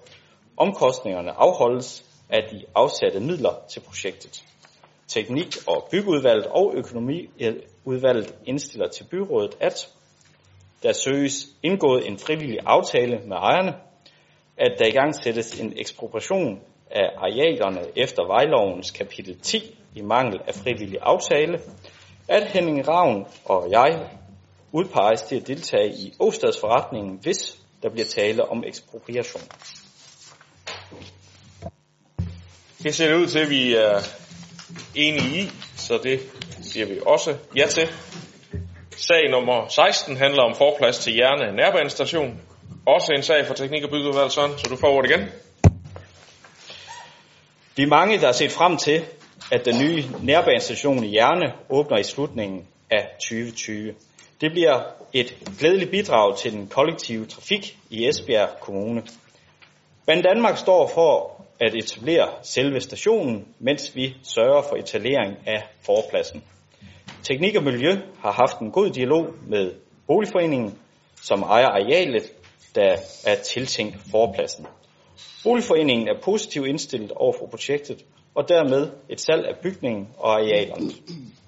Forpladsen anlægges med cykelparkering, busholdeplads og korttidsparkering for biler, der skal hente og bringe togpassagerer. Det bliver så det, vi sådan i daglig tale kalder kys og kør. De attraktive faciliteter er med til at gøre det mere tiltrækkende at benytte offentlig transport, og derved sikrer vi gode forhold for kombinationsrejsende, som er en væsentlig element i kommunens trafik- og mobilitetsplan. Teknik- og byggeudvalget og økonomiudvalget indstiller til byrådet, at 1 million kroner af det i 2020 afsatte rådighedsbeløb fremrykkes til 2019, der meddeles en projektbevilling på i alt 1,5 millioner kroner, fordelt med 1,5 millioner kroner i 2019 og 1 million kroner i 2020. Tak for det. Sarah Nøjes. Ja, med fare for, at der så er nogen, der lige pludselig ændrer meninger og ikke vil stemme for. Jeg vil sige, det her det har været et ønske fra Enhedslistens side i mange herrens år. Jeg tror, det var noget af det første, jeg lærte, da jeg flyttede til byen, at det mente Enhedslisten, vi skulle have en nærbanestation derude. Så måtte jeg ud og se, hvor det var henne. Så det er rigtig glædeligt, at det rent faktisk bliver til noget nu. Langt om længe, det er noget, vi virkelig har ønsket os i mange år. Tak. Det gav i hvert fald anledning til endnu en markering. Det var Jørgen Bosen Andersen. Ja, man kan også godt stemme for noget, når man rejser sig op. Men altså, vi er i hvert fald også tilhængere af det, og man kan sige, ligesom Enhedslisten, jeg tror, at vi kom i byrådet før Enhedslisten, vi har også været kæmpet for det i alle årene, at vi fik den nærbane. Det er afgørende betydninger, og det er etablering af Gjesing Station er også, selvfølgelig også både vigtigt og et afgørende brik. Vi skal have hele musikken til at spille på nærbanen fra Ribe til Esbjerg Varde. Så vi synes, det er godt, det kommer i gang så hurtigt som overhovedet muligt. Og der er heller ingen, der stiller spørgsmålstegn ved bæredygtigheden af det projekt her. Tværtimod, så er de kloge folk på landsplan også indforstået med, at det er en af de bedste investeringer, man kan lave med den kollektive trafik. Stationen kommer til at betjene et område med mere end 9.000 beboere og 5.000 studerende. Så vi mener simpelthen ikke, det kan gå hurtigt nok med at komme i gang. Nærbanen har som sagt været et stort ønske, og forhåbentlig i 2020, så bliver det kombineret med, at der bliver halvtimes drift på hele strækningen, som jeg var inde på før. Så det kan jo så også lidt på biltrafikken ind i Esbjerg. Det bliver et større og større problem nu her. Det er i fuld gang, og det bliver jo ikke mindre med årene. Det her kan måske gå den anden vej. Tak for ordet. Ja, den sidste del af dit indlæg omkring frekvensen for togene, der forestår nok lige lidt arbejde, inden vi er helt i mål omkring den del. Men i hvert fald kan vi med den her sag sætte selve processen i gang med at få etableret jernbanestationen med kys og kør areal ved siden af sådan. Mut og smut kalder de det nede i Sønderjylland, men det er nok det er lidt anderledes. Vi godkender arealet her, og slutter sagen her, og går videre til sag nummer 17, som handler om opførelse af en ny daginstitution på Bøndergårdsvej. En sag, der har været både i Børne- og Familieudvalget og Teknik- og Miljøudvalget, så de får begge formand lov til at forelægge den. Diana, du får lov til at starte. Værsgo. Tak for det. Det er en super god sag. Allerede tilbage i 2014, der fik vi jo lavet en grundig gennemgang af hele bygningsmassen for alle vores daginstitutioner, og det har givet os en masterplan for opgradering af rammerne for kommunens mindste børn, og dem har vi jo set en hel del sager af undervejs, og det her det er en af dem. For de to daginstitutioner, vi taler om nu, Trianglen og Løkgårdsparken, de bliver beskrevet som særdeles nedslidte, og i stedet for at renovere dem, anbefaler masterplanen, at vi fusionerer de to afdelinger og bygger en ny daginstitution på Trianglens grund på Bøndergårdsvej. Den nye daginstitution, den bliver bygget til at kunne rumme 60 0-2-årige og 103-5-årige børn, og det svarer til den kapacitet, som vi forventer, at der bliver behov for. Men nu er det sådan, at bygningsfleksibilitet skal gøre det muligt at forandre indretningen, hvis nu sammensætningen i børnenes alder med tiden skaber nye behov. Lokalerne skal udnyttes bedst muligt, samtidig med at børnene får oplevelsen af tryghed og udfordringer, som passer til deres alderstrin. Jeg vil jo også lige indskyde, at det er en ganske god investering, fordi at, der kunne også være nogen, der sidder nu og være bekymret for, om ghettoplanen nu kunne have nogle negative konsekvenser i forhold til kapaciteten, og det vurderes altså ikke at være tilfældet. Det er en del af det her projekt, at etablere et produktionskøkken, som kan levere alt mad til området midt og Østerbyen, men i Børne- og Familieudvalget, der har vi lige bedt forvaltningen om at undersøge muligheden for at udnytte de produktionskøkkener, der allerede er i området, og det bliver der lige arbejdet på lige nu, men pengene kan godt frigives til projekteringsfasen alligevel. Og så vil jeg give ordet videre, hvis jeg må, for borgmesteren til formand for Teknik- og Byggeudvalget, Søren Heide Lambert. Som formanden for Børne- og Familieudvalget beskriver, så skal vi i gang med endnu et spændende byggeri af en daginstitution. Der er fundet en central placering til den nye station. Ja, nye institution. Så det var den tidligere sag, men station. Fordi den netop skal erstatte to eksisterende enheder. Valget er faldet på grunden på Bøndergårdsvej på 7.400 kvadratmeter, hvor alle eksisterende bygninger fjernes. Med dagens projektbevilling bliver der sat gang i de indledende øvelser til byggeriet. Første skridt bliver at få koblet en bygherrerådgiver på projektet, og derefter skal der forberedes et EU-udbud af byggeriet på grund af tærskelværdien. I første omgang sendes opgaven ud i en rådgiverkonkurrence, og når tegningerne er på plads, vil der blive afholdt en fagentreprise. Det er også i den fase, der kommer en endelig tidsplan for projektet. Når licitationen er slut, vil byrådet blive bedt om at have frigive anlægsbevillingen til byggeriet, der er afsat 30 millioner kroner til opførelsen. Bygningerne i Løkgårdsparken forventes at indbringe 2,5 millioner kroner ved salg, og disse er indregnet i budgettet for den nye daginstitution. Børne- og Familieudvalget, Teknik- og Byggeudvalget, Økonomiudvalget og Økonomiudvalget indstiller til byrådet, at der meddeles en projektbevilling på 3 millioner kroner i 2019, finansieret af det i 2019 afsatte rådighedsbeløb til nybyggeri for Trianglen og Løkkersparken. Så er der Marie, der beder om ordet. Jamen, det var bare lige en kort kommentar. Vi støtter selvfølgelig forslaget, men det var bare, da jeg læste oplægget igen, så studsede jeg bare lidt over, at vi jo kun lige netop laver det antal vuggestuepladser, som de to institutioner i dag har. Og på det seneste, der har jo været en del fokus på det pres, der er på Midtbyens institutioner. Og jeg kan ikke bare tænke, at måske havde det her været en mulighed for at imødegå en del af det pres. Men jeg hæfter mig dog ved, at der står i sagsfremstillingen, at der er mulighed for at udbygge, hvis det skulle blive nødvendigt. Yes. Og med de bemærkninger ser det ud til, at vi alle sammen er enige om, at det her er en god sag, som vi nu sætter i gang. Vi går videre til sag nummer 18, som er en sag om grøn ordning. Søren, det er også en fra Teknik- og Miljøudvalget. Du får ordet igen. Jeg prøver igen. Den sydlige del af Måde deponi blev afsluttet i efteråret 2016 med efterfølgende terrænregulering, slutafdækning og tilsåning af græs. Måde Bakker, som det kaldes, er et fantastisk område med udsigt over Vadehavet, havnen og vindmøllerne. I klart vejr kan man faktisk se helt til Ribe. Etablering af stier, shelters, bålsted og informationstavler vil styrke de landskabelige og rekreative værdier i området til glæde for borgerne. Bakkerne ligger i nærheden af de to store testvindmøller, som i sig selv er en stor oplevelse at kigge på. Her er formidling af vedvarende energi oplagt. Området plejes ved afgræsning med kvæg. Der bliver opsat klappelåger i kreaturhegnet, så det er muligt at færdes igennem indhegningerne. Måde Bakker er en del af den grønne forbindelse mellem Esbjerg by og marsklandskabet syd for Esbjerg.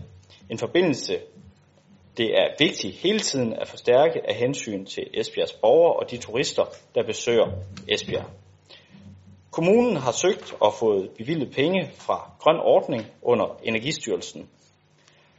Så der er ingen kommunal medfinansiering, da hele projektet finansieres af det her tilskud. Teknik- og Byggeudvalget og Økonomiudvalget indstiller til byrådet, at der meddeles en anlægsbevilling på 1.408.000 kroner i 2019, finansieret af tilskud fra Grøn Ordning. Og at der meddeles en indtægtsbevilling til modtagelse af tilskuddet på de 1.408.000 kroner i 2019. Henrik Vallø. Ja, tak. Super god sag, sagde Diana lige for lidt siden til den forrige sag. Det synes jeg også, det var. Det synes jeg så også, den her er. Det er en rigtig god sag. Og så alene finansieret af midler fra Grøn Ordning og Energistyrelsen. Det gør det jo ikke ringere. Måde Bakker er nok ikke så mange esbjergenser, der rigtig kender endnu, men for os, der har boet her i mange år, så husker vi nok den gamle losseplads, som det jo reelt er i dag, kaldet Måde deponi, og det gamle teglværk, der lå på det her sted i gamle dage. Nu bliver det et område for os alle med grøn natur, hav og en fantastisk udsigt. Så jeg vil bare sige, rigtig godt initiativ. Jørgen Bosen Andersen. Tak. Ja, vi synes også, det er godt, at der nu prioriteres endnu en grøn indsats i Esbjerg Kommune, og det her det drejer sig om Måde Bakker i Østerbyen og afgræsning af kvæg, ligesom man har gjort i Forfeld Ådal og i Marbæk. Det er tiltrængt, at vi får gjort noget ved området, som tidligere, som Valø var inde på, var deponi og slamdepot. Det er på tide, der også prioriteres den slags indsatser i dette område, som har været lidt glemt. Fra toppen af bakken er der jo, som vi kan få høre også, en flot udsigt ind over Esbjerg ud over Vadehavet. Der har været meget snak om, at Østerbyen er en skraldespand. Derfor er det godt, at der nu forhåbentlig kommer fokus på andre muligheder, mere rekreative muligheder her tæt ved Vadehavet. Området bliver som sagt tiltrådt med græs, så nu kan man tage madpakken med og nyde udsigten, som kan være akkurat lige så god som ved de hvide mænd nord for byen. Der er givet 1,4 millioner til projektet direkte uden kommunal medfinansiering, så projektet er helt sikkert et løft til Østerbyen. Dog undrer det mig at kunne læse i avisen, at indsatsen er sket uden involvering af lokalrådet i Østerbyen. Vi håber, eller jeg håber i hvert fald, at det var en sætternisse, der har været på spil, for det er da helt oplagt, at sådan nogle projekter sker i tæt dialog med lokalområdet. Sådan. De bliver selvfølgelig inddraget, men det her det handler om, at nu skal vi lige modtage pengene, inden vi kommer i gang videre med projektet. Jeg har også fået andre henvendelser om nogen, der måske er bekymret for de ting, der sker derude. Så det er den proces, der kører nu. Så må vi kalde det en sætternisse, eller hvad det er. Således beroliget kan vi øjensynligt alle sammen stemme for det her rigtig gode projekt. Så når vi til sag nummer 19, der handler om Marbækgård Trailcenter. Også en sag, der har været i Teknik- og Miljøudvalget, Søren, så du får ordet igen. Yes. Marbæk er et enestående skov- og naturområde. Et område, som nydes og bruges af mange borgere, både til de intense fritidsaktiviteter og til de mere stille naturoplevelser. Da den tidligere forpagter af restauranten og caféen på Marbækgård ophørte, begyndte vi at tænke i nye baner for ejendommen. Måske skulle der ikke være restaurant mere, måske skulle den i stedet bruges til noget helt andet. Og så opstod ideen med et trailcenter. Teknik og Miljø har udarbejdet et foreløbigt kommissorium og en foreløbig procesplan, som vi godkendte på Teknik- og Miljøudvalget den 1. marts. De skal nu i gang med projektudviklingen og etablering af trailcenteret. Derfor beder vi om frigivelse af det afsatte rådighedsbeløb. Planen er, at Marbækgård udvikles som et fælles knudepunkt og mødested med deponi, servicebygninger for alle med udendørs naturoplevelser og idrætsinteresser. På Teknik- og Byggeudvalgsmødet blev direktionens indstilling godkendt med den bemærkning, at udvalget orienteres løbende i projektet. På mødet i Økonomiudvalget blev indstillingen godkendt, men den bemærkning, at Kultur- og Fritidsudvalget inddrages og inviteres til kommende workshops. På den baggrund indstiller Teknik- og Byggeudvalget og Økonomiudvalget til byrådet, at der frigives en anlægsbevilling på i alt 1.900.000 kroner, fordelt med 400.000 i 2019 og 1,5 million i 2020. Tak for det. Maj-Britt Andrea Andersen. Ja, tak. Da vi forrige mandag havde det her punkt på dagsordenen i Økonomiudvalget, undrede jeg mig over flere ting. Blandt andet manglende inddragelse af andre udvalg, heriblandt naturligvis Kultur- og Fritidsudvalget. I det jeg ud fra den her sagsfremstilling kunne se, at der på det nærmeste var tale om samarbejdsflader, der alene vedrører Kultur- og Fritidsudvalgets område. Derfor så valgte jeg at løfte en dagsorden om, at Kultur- og Fritidsudvalget fremadrettet skulle inddrages i samarbejdet, samt at begge udvalg får mulighed for at deltage i de workshops i forhold til det videre arbejde omkring Marbækgård. Det var resten af Økonomiudvalget heldigvis med på, som det også fremgår af referatet. Og derfor så ser jeg nu frem til, at det bliver en langt bredere og mere involverende proces, hvor både borgere og interessenter og også politikere får mulighed for at sætte nogle pejlemærker. Jeg har dog en bøn, som jeg håber, at man også vil indtænke i arbejdet fremadrettet. Det er, at man også får tænkt børne- og familieudvalget ind i processen, da Marbækgård jo også rummer en udflytterbase, tror jeg nok det hedder, for grupper af børnehavebørn. Og derfor så finder jeg det selvfølgelig også væsentligt, at man tænker den vej i den inddragende proces. Men med de ord så stemmer det konservative Folkeparti naturligvis for indstillingen med de kommentarer, der er givet af Økonomiudvalget. Anne-Marie? I Radikale Venstre, der synes vi også, at det er et godt projekt, som vil skabe flere muligheder for at bruge et rekreativt område til udendørs aktiviteter. Men vi har dog en enkelt bekymring, som vi lige vil rejse, og som vi håber, at man vil tage hånd om. Fordi nu hvor man delvist har lukket Marbæk for biltrafik, så kunne man jo godt frygte, at trailcenteret det ville gøre Marbæk mere befærdet, i hvert fald i visse områder.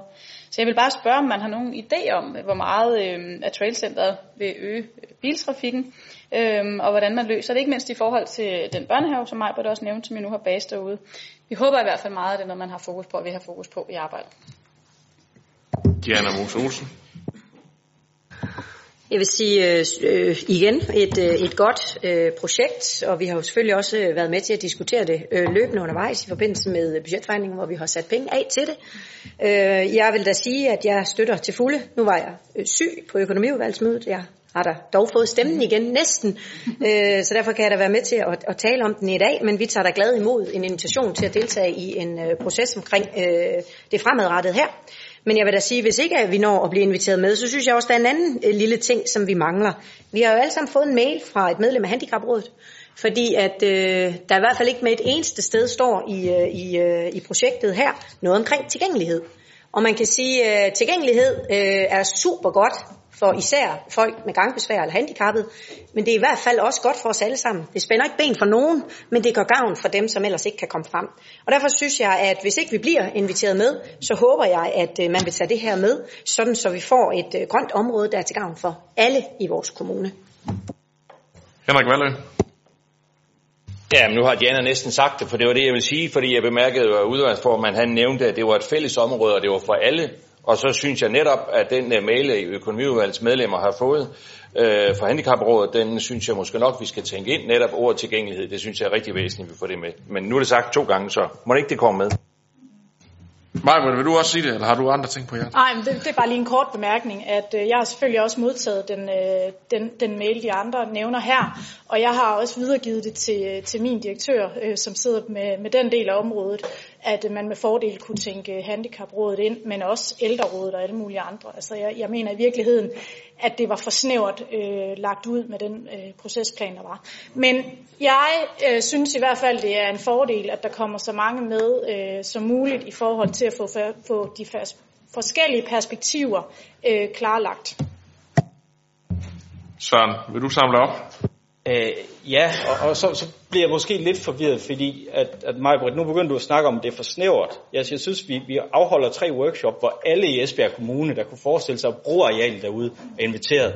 Så jeg den del, der ved jeg ikke sådan lige helt. Jeg synes i hvert fald, at vi har prøvet at trække os politisk lidt tilbage, og så siger, dem der vil bruge stedet derude, lad dem komme til ord og sige, jamen hvad er det, vi gerne vil have ud af det? Hvad er det for nogle faciliteter, der skal være? Og vi skal nok tække det hele med ind, så. Men tak for det, Diana. Så vi prøver altså politisk at trække lidt tilbage, og så sige, at alle, der kunne forestille sig at bruge det, kom frem, og nu kan vi høre tilgængelighed, også i forhold til nogen, der har et handicap. Men det er selvfølgelig noget, der kommer med ind i det. Og det var for ikke, at de politiske ønsker om præcis, hvad det er for nogle aktiviteter derude, skulle fylde for meget, så vi egentlig gerne have dem, som skal danne rammerne og livet om det derude, til sådan set at være dem, der kommer og sætter dagsordenen i forhold til trailcenteret. Så jeg håber, det bliver godt, og jeg har hørt invitationen. Det er jo dejligt egentlig at opleve så stort et engagement. Der er rigtig mange, der har et brændende ønske om at være med til at sikre en rigtig god løsning herude. Og må ikke, det er det, der også kan komme til at blive konklusionen. Fordi at det er jo, som Søren også lige sagde, en åben proces, hvor vi kan samle input sammen, så det dermed også bliver defineret. Og derfor er det selvfølgelig heller ikke helt muligt at svare på Anne-Maries spørgsmål om, hvad det betyder for trafikken. Fordi nu skal vi først finde ud af, hvad det lige præcis er, der skal ske derude, og hvordan det skal udformes. Så god snak her om en sag, som vi hermed alle sammen kan bakke op om. Vi går videre til sag nummer 20, som er en masterplan for den tidligere grusgrav i Tjæreborg. Også en sag fra Teknik- og Miljøudvalget. Søren, forward igen. Ja, også en god sag for Teknik- og Miljøudvalget. Dele af den tidligere grusgrav i Tjæreborg er i dag udlagt til rekreative område med søer og stier, mens resten er forpagtet til landbrugsdrift. Lokalrådet i Tjæreborg ønsker, at der udarbejdes en masterplan for hele området, som efterfølgende kan bruges til at søge midler til realisering af planen. Ønsket for området er, at det bliver mere attraktivt udflugtsmål. Planen skal derfor forholde sig til væsentlige elementer, som eksempelvis parkering og toiletter. Der bliver nedsat en styregruppe, men der vil også være en betydelig borgerinddragelse. Allerede i marts/april bliver der afholdt dialogmøde, hvor alle borgere i Tjæreborg inviteres til at deltage i idéudviklingen. Hvis der er penge i overskud fra bevillingen efter udarbejdelsen af Masterplanen vil disse blive anvendt til at skabe synlige forandringer i området som et første skridt til realisering af masterplanen. Teknik- og byggeudvalget og økonomiudvalget indstiller til byrådet, at der meddeles en anlægsbevilling på 300.000 kroner i 2019, finansieret af det til formål afsatte rådighedsbeløb. Det ser det ikke ud til, at der er flere, der vil markere på. Jeg bliver næsten helt forvirret, når der er ikke nogen, der rækker hånden op her. Men, vi skynder os videre og går til sag nummer 21, et trafikknudepunkt på Gjesing Station, som Søren har varmet lidt op til. Nu får du lov til at runde af. Søren, værsgo.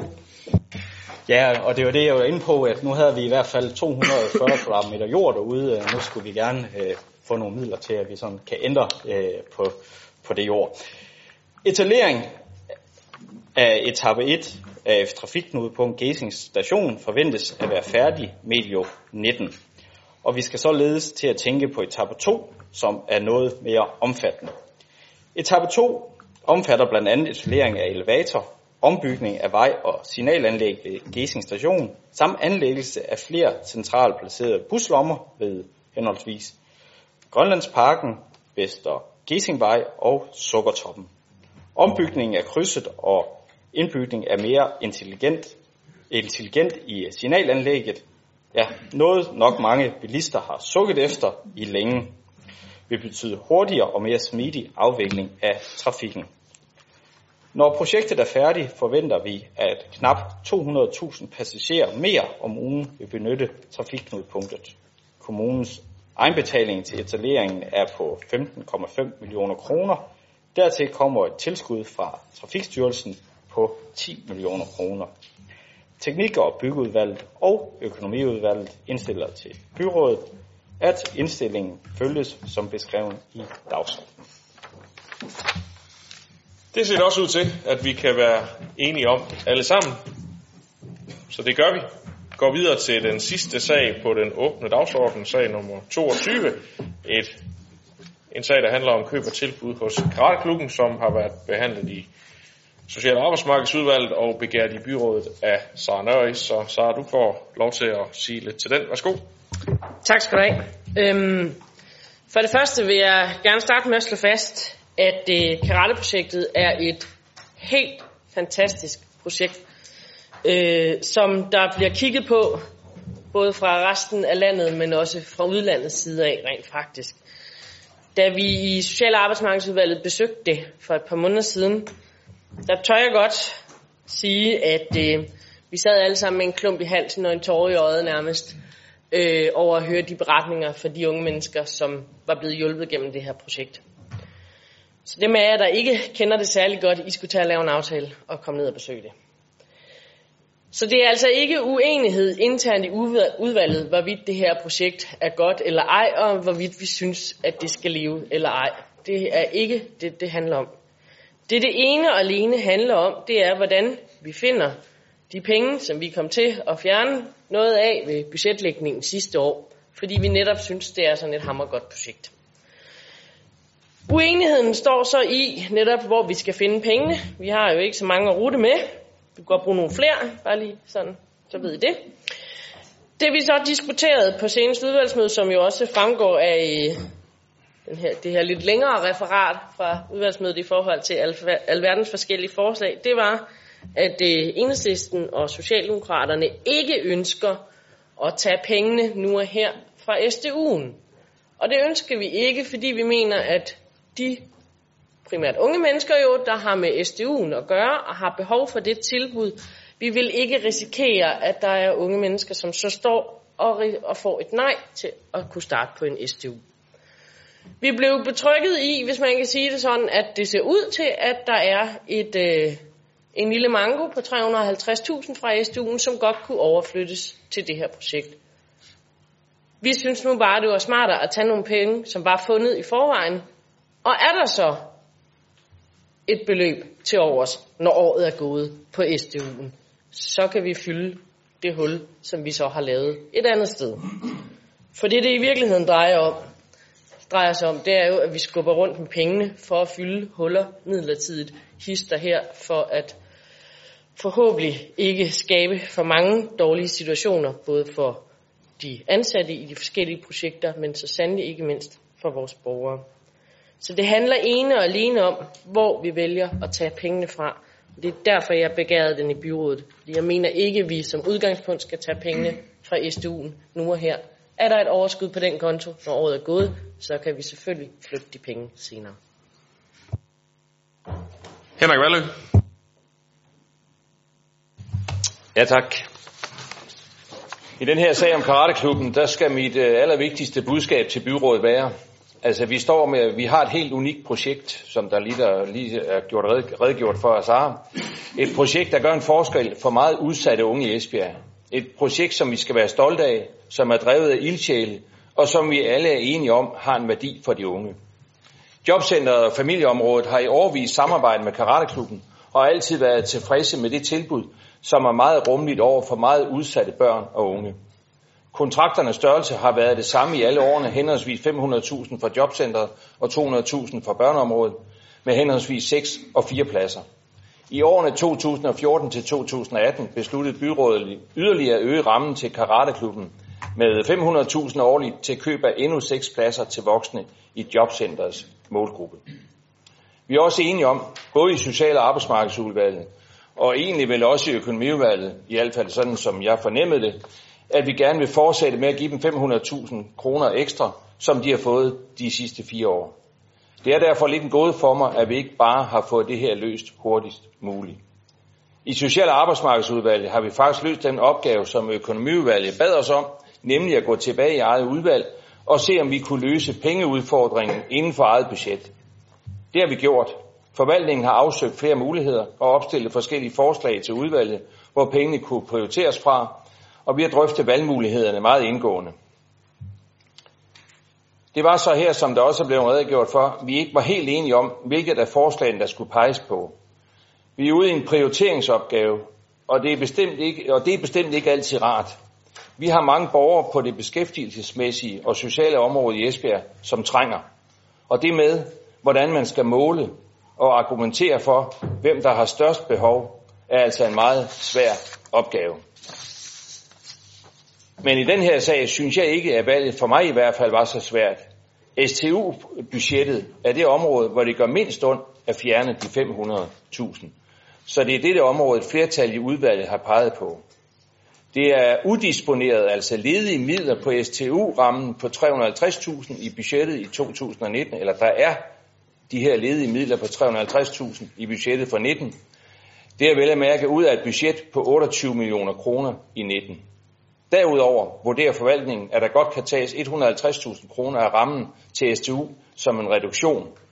Det er forvaltningens opgave at sørge for at tilrettelægge arbejdet, så det kan lade sig gøre i årene, der kommer. Og det er jeg helt tryg ved, at de nok skal få gjort. Derfor har jeg valgt at pege på STU-budgettet som løsningen for at finde midlerne til Karateklubben. I Social- og Arbejdsmarkedsudvalget var flertallet enige om, at vi peger på denne finansiering i 2019. Men jeg mener grundlæggende, at vi burde lave en beslutning, der rækker årene frem. Ellers står vi her igen om et par måneder i forbindelse med budgetlægningen. Men jeg respekterer selvfølgelig vores flertal i udvalget og indstiller til byrådet, at vi følger forslaget om at bevilge Karateklubben 500.000 kroner i 2019. Tak for det. Hans-Erik Møller. Tak. Ja, Karate-projektet, det er jo en fantastisk godt projekt.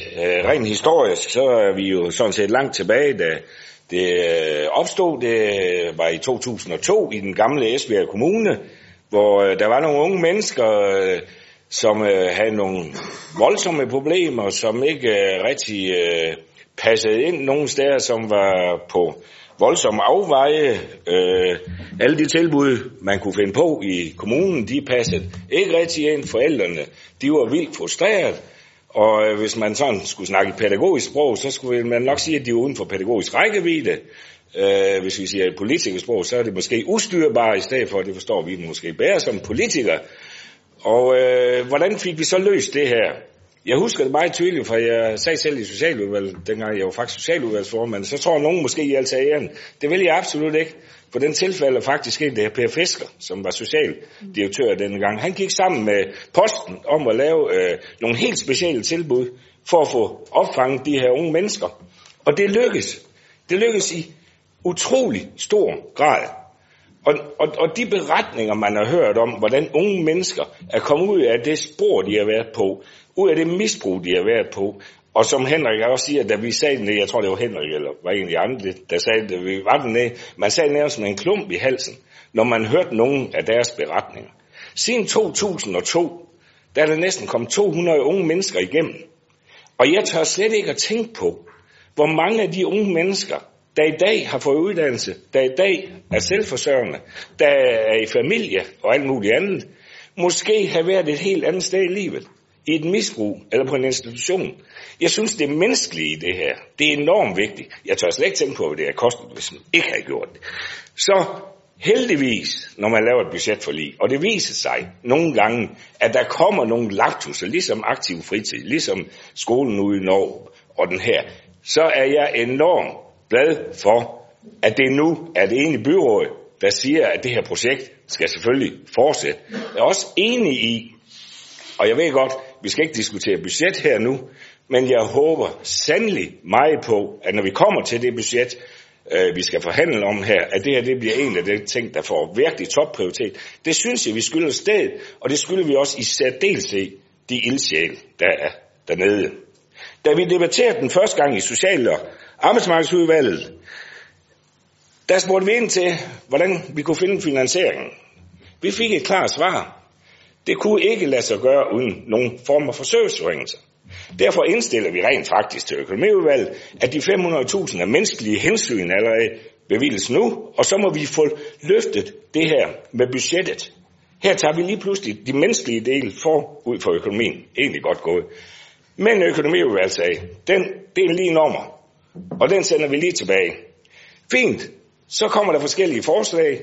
Det gik ud på et, man kunne drosse ned på uddannelser til ledige borgere i Esbjerg via kurser på AMU-center og andet. Det ville jo være fuldstændig åndssvagt og begynde ikke at give de ledige de kvalifikationer, der skal til at kan blive selvforsørgende. Så kunne man vælge at skære på STU'en, altså den særlige tilrettelæggende uddannelse for unge. Det kan være udviklingshæmmede, det kan være folk, der er unge, der har ADHD, det kan være psykisk syge eller andet. Altså unge, som ikke kan frekventere en af de ungdomsuddannelser, der ellers tilbydes. Vi synes, vi kunne ikke leve med nogen af delene. Vi spurgte meget ind til det. Man kunne selvfølgelig også kombinere det. Ordet pest eller kolera blev direkte brugt, da vi spurgte ind til det. Så siger man, hvor er den ledige ramme? Det lyder godt. En ledig ramme, det lyder fantastisk godt. Og husk så også lige, hvad forklaringen var. Forklaringen var, at der havde været et overforbrug på området. Og derfor var man blevet pålagt at få det overforbrug ned, og det var lykkes. Den kan jeg godt oversætte til, at man ikke måler så meget på behov i forhold til de unge mennesker. Men nu kommer man et pålæg om, det der overforbrug, det skal jeg skåle ned. Så nu vægter økonomien altså mere end hensyn til nogen. Og så stiger jeg bare, jamen, okay, det er visiteringsbremsen, man har trådt på. Men er der så unge mennesker, der rent faktisk ikke har fået det tilbud? Visiterer vi for hårdt? Og det synes jeg, man hører rundt omkring, at man gør. Så det synes vi også var usmageligt. Samtidig får vi øje på, at vi er ved at overveje at flytte socialt tilbud ude fra Lillebæltsvej. Og i den forbindelse, der får vi et driftmæssigt besparelse. Vi får også en anlæggelsesbesparelse, men vi blander ikke anlæg og drift sammen på 2,3 millioner. Og så siger vi, lad os så tage de 500.000 først fra det her projekt. Og vi er med på, at hvis det viser sig, at pengene på et særligt tilrettelagt ungdomsuddannelsesforløbet giver et overskud, så lægger vi dem gerne tilbage. Men vi er bare bange for, at hvis vi siger, at de skal tages der, og det var egentlig også det, forvaltningen sagde, jamen så holder man stadigvæk foden meget, meget på den bremse, der her visitering. Og jeg var noget rystet, da flertallet så siger, udover de 350.000, som nok allerede er for mig, så ligger vi lige 150.000 ovenpå. Og det kan vi slet ikke være med til. Og derfor stiller vi så det forslag, der her nummer 5 og 6, altså vi tager de 500.000 fra det andet projekt, ligger alene 1,8 millioner i kassen, men hvis der er overskud, så lægger vi den tilbage. Det synes jeg er fornuft. Det tager hensyn til de unge mennesker, først og fremmest, og ikke alene økonomien. Så jeg håber, at byrådet vil støtte op om forslag 5 og 6. Jeg vil sige, jeg håber ikke, vi skal igennem samtlige 7 forslag, når vi skal til at stemme her senere, men nu er opfordringen der i hvert fald givet videre herfra. Susanne Dyrborg har bedt om ordet. Ej, jeg har næsten helt glemt, hvad der var, jeg ville sige. Ej, Karateklubben, alt det, der er sagt, alt det gode, det står vi ved. Så er det det der med finansieringen. Det er rigtigt nok, at social- og tilbuds meget dygtige chef har fundet nogle penge på noget, som har noget med husleje at gøre. Ikke umiddelbart noget, der vil forringe noget. Men hvis vi tager nogle penge fra den besparelse, hun har fundet, som er kolde kroner, altså noget med mursten, så skulle hun jo finde de penge et andet sted. Og det kan lige så godt være, hvor det går ud over nogle andre grupper. Så jeg synes, det er sådan lidt flytte penge frem og tilbage. Altså, vi har nogle penge, som vi ikke forventer, altså som forvaltning er kommet med deres kvalificerede bud på, vi ikke forventer skal bruges. Jeg synes altså, det vil være lettest, smartest, bedst at tage de penge derfra. Anne-Marie Geisler Andersen. Som det også er blevet sagt, så handler den her debat jo ikke om, hvorvidt der er opbakning til Karateklubben eller ej, for det er der. Det handler om finansiering.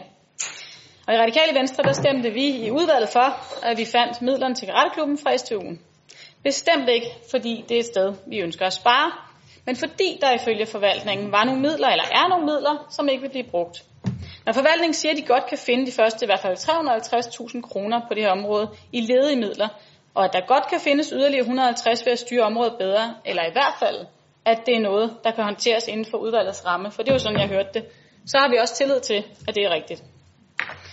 I Radikale Venstre, der ville vi dog ikke være med til at finde beløbet i flere år, selvom det nok skulle være ønskeligt.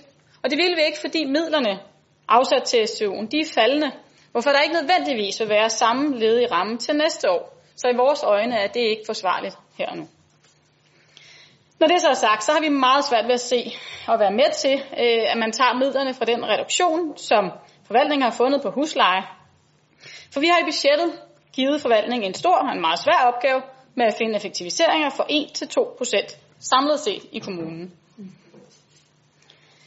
Og som vi lige har drøftet i jævnfører cykelbroen, så er det også en beslutning, som alle partier i byrådet stod bag. Hvis vi begynder at tage midler, eller bruge de midler fra effektiviseringsforslag til at lukke huller i budgettet, så er vi i mine øjne ude på et skråplan. For så kommer forvaltningen der aldrig nogensinde i mål. Og hvem er så fristet til næste gang lige at få finansieret noget, som ikke kom med i budgettet?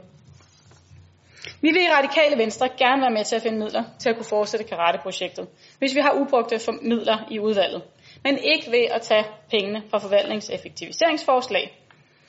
For så skal de jo bare ud og finde effektiviseringerne et andet sted, med risiko for, at det går ud over nogle andre socialt udsatte, som Susanne også var inde på, eller med risiko for, at vi aldrig nogensinde kommer i mål. Og i vores øjne, så er det en glidebane, som vi ikke ønsker, vi skal ind på. Og så forstår jeg faktisk ikke helt heller, at Socialdemokratiet kan være med på det, når man nu har talt så meget om i dag at stå bag et budgetforlig. For vi har en beslutning om, at vi skal finde de midler. Og hvis problemet er, at vi visiterer, hvis der er problemer med, at vi visiterer for stramt til STU'en, så vil jeg foreslå, at Socialdemokratiet tager det op i udvalget. Og det vil vi i Radikale Venstre rigtig gerne være med til at se på. Ja. Tak, så er det Anders Brug Jørgensen. Ja, tak for det. Der er sagt meget fornuftigt indtil videre, og det meste af det er jeg enig i, så jeg skal prøve at lade være med at gentage det hele. Sagen her, den har efterhånden været vidt omkring. Den er røget fra fagudvalg til økonomiudvalg og tilbage til fagudvalget igen. Og nu er den endt her i byrådet. Og til trods for, at sagen er blevet lidt af en kastebold, så har vi faktisk været enige hele vejen igennem om, at vi skulle forsøge at finde de her 500.000 til Karateklubben. For mit eget vedkommende, der er jeg overbevist om, at forvaltningen virkelig har kløet sig selv i nakken og vurderet ganske nøje, hvor og hvordan disse penge kan findes. Og her vurderes det så, at der har været et mindre forbrug af de afsatte STU-midler. Budgettet for 2018 lød på 28 millioner, Og heraf er der kun brugt ca. 26 millioner. Og så er der nogle forskydninger, som gør sig gældende. Så en anbefaling på at bruge 350.000 ud af 2 millioner, det lyder for mig ikke urimeligt. Og slet ikke med den viden, at tilgangen til STU'en er faldende, og netop derfor er vi også villige til at tage 150.000 af budgettet for 19, således Karateklubben kan opretholde deres tilbud resten af året. Men det er så også vigtigt at slå fast, at denne løsning er en engangsmulighed. STU'en har de kommende år trinvis faldende budgetter, så dette er kun muligt for 19. Og angående Socialdemokratiets og Enhedslistens lidt alternative forslag til en finansieringsmodel, der må jeg bare sige, at jeg simpelthen ikke kan se hverken det fornuftige eller nogen fordele ved det, der er foreslået. Og det er en, der var inde, jeg gerne vil. Det giver ikke umiddelbart mening at tage pengene fra et andet område, heller ikke selvom man lover dem, at de måske får dem igen. Det vil skabe forvirring og utryghed. Det vil derimod give langt mere gennemsigtighed at følge forslag 7 i sagsfremstillingen, og så i øvrigt lade forvaltningen holde et vågent øje med udviklingen på STU-området. Tak for det, Sara Nøjes. Ja, der bliver sagt mangt og meget.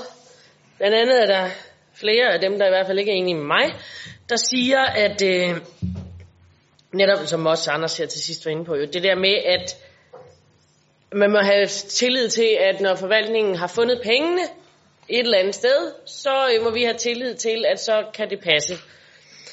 Det er bare lidt svært for mig, eller det er enormt svært for mig at forstå rent faktisk, fordi da vi som udvalg spørger første gang, kan vi finde 500.000 til det her fantastiske projekt, så er svaret helt tydeligt rungende, nej, det kan ikke lade sig gøre.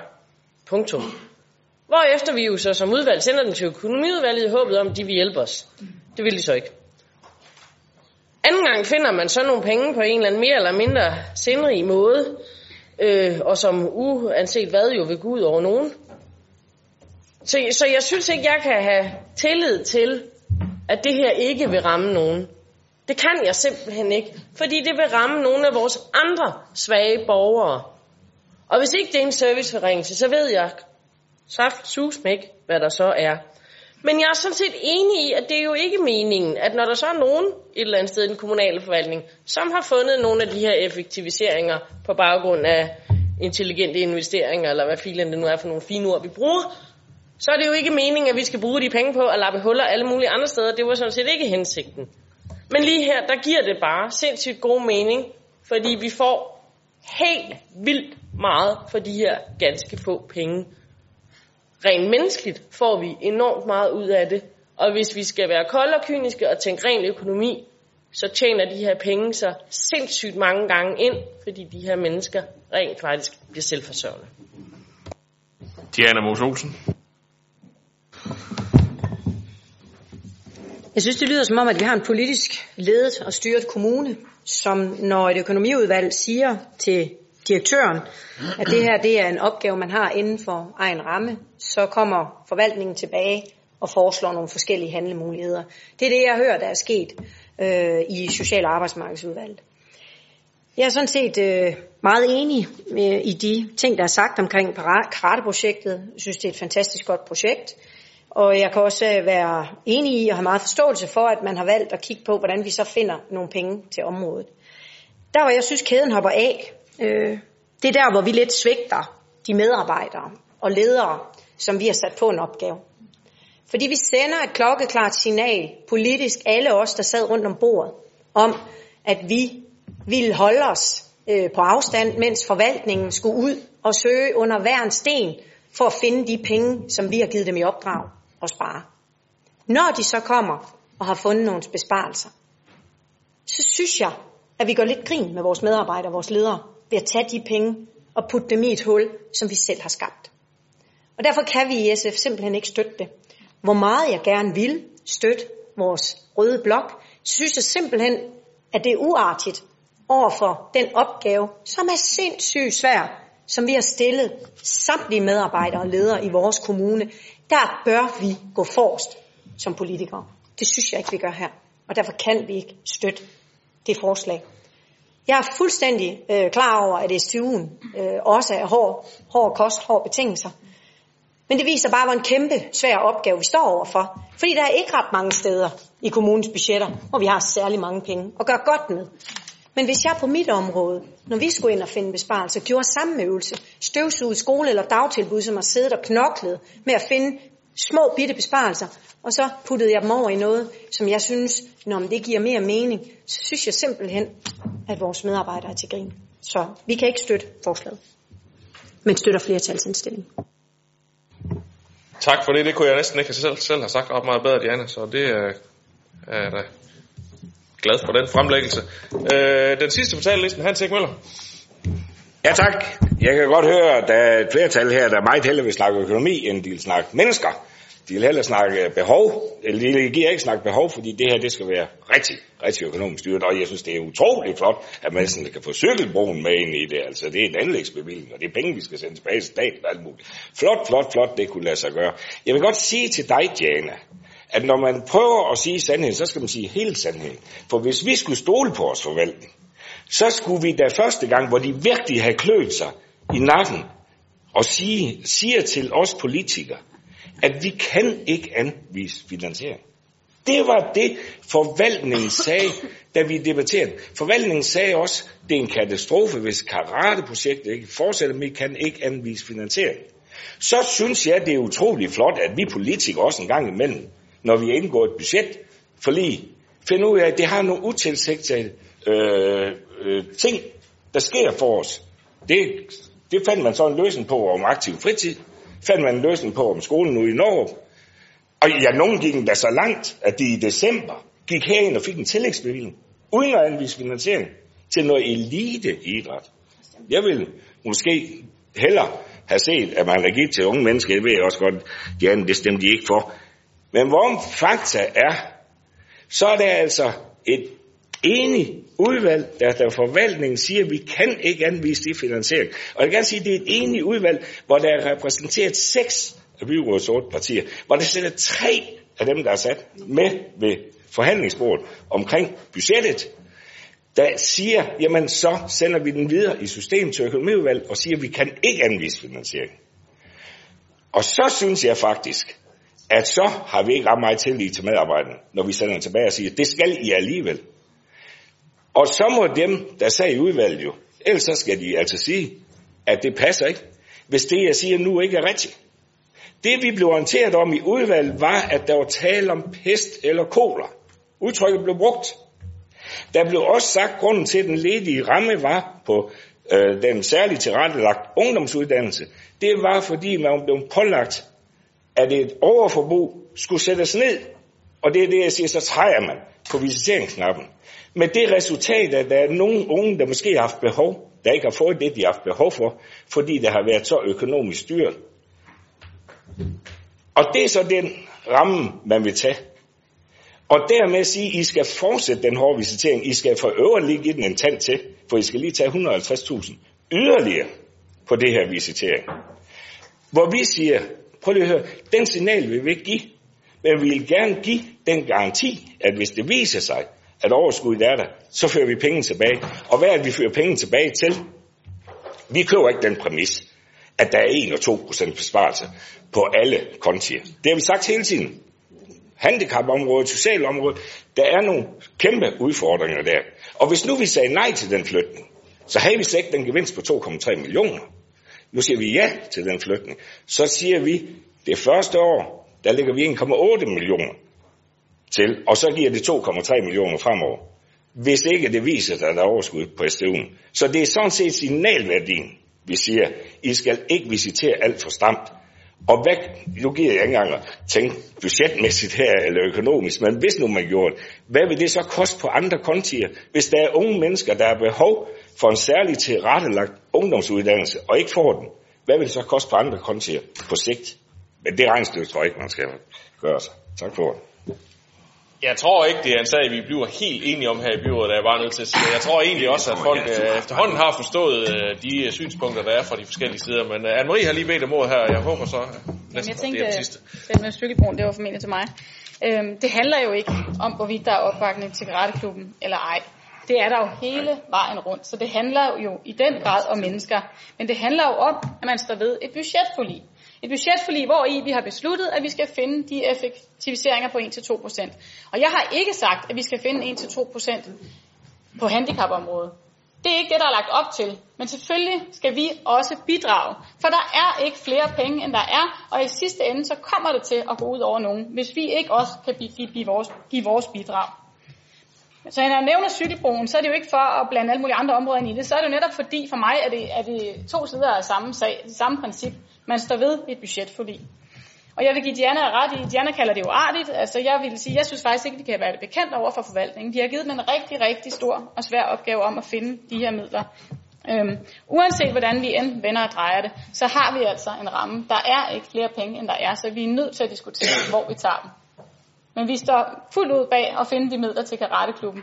Vi synes bare ikke, det her det er den rigtige måde at gøre det på. Godt, så har jeg ikke flere på talelisten, og... Jo, det har Hans Erik Møller lige bedt om ordet sidste gang. Værsgo, Hans. Ja, det er også sidste gang. Jeg vil sige, at budgetforliget, den omhandler karateprojektet. Og der er vi alle sammen enige om, at der har vi lavet en fejl, og det retter vi op på. Det synes jeg er utroligt flot. Der, hvor vi er forskellige, det er, jeg synes, et godt byråd, det skal måles meget på, hvordan man behandler sine borgere herunder, særligt de udsatte og unge mennesker, der er behov, hvor I nok mere tænker på økonomien. Men lad det nu ligge. Det der, det kunne give anledning til rigtig meget ny debat, fordi det synspunkt tror jeg ikke, du kan skære det så firkantet ud. Men det tror jeg bare lige, vi lukker af her og siger, at den her, det vi skal tage stilling til i dag, det handler alene om finansiering af det projekt, som vi alle sammen er enige om, er en rigtig god idé. Og der er da ikke sådan er kommet helt konkret andet end den flertalsindstilling fra byrådet, som, eller fra Socialudvalgets forslag nummer 7, som vi ikke var enige i, så er det sådan set det, jeg vil foreslå at sætte den flertalsindstilling til afstemning og spørger, hvem der kan støtte flertalsindstillingen fra Social- og Arbejdsmarkedsudvalget. Tak for det, og hvem stemmer imod? Ja tak. Så hermed er forslag nummer 7 fra Social- og Arbejdsmarkedsudvalget godkendt. Sara? Ja, bare til referatet vil jeg gerne have tilføjet, at det jo ikke omhandler, at vi er modstandere af karateprojektet. Det er ene og alene finansieringen. Det ser ud som om, det også gælder Socialdemokratiet, så det kan vi føre med. Godt. Det var sådan set afslutningen på den åbne del af mødet, så tak fordi I kom.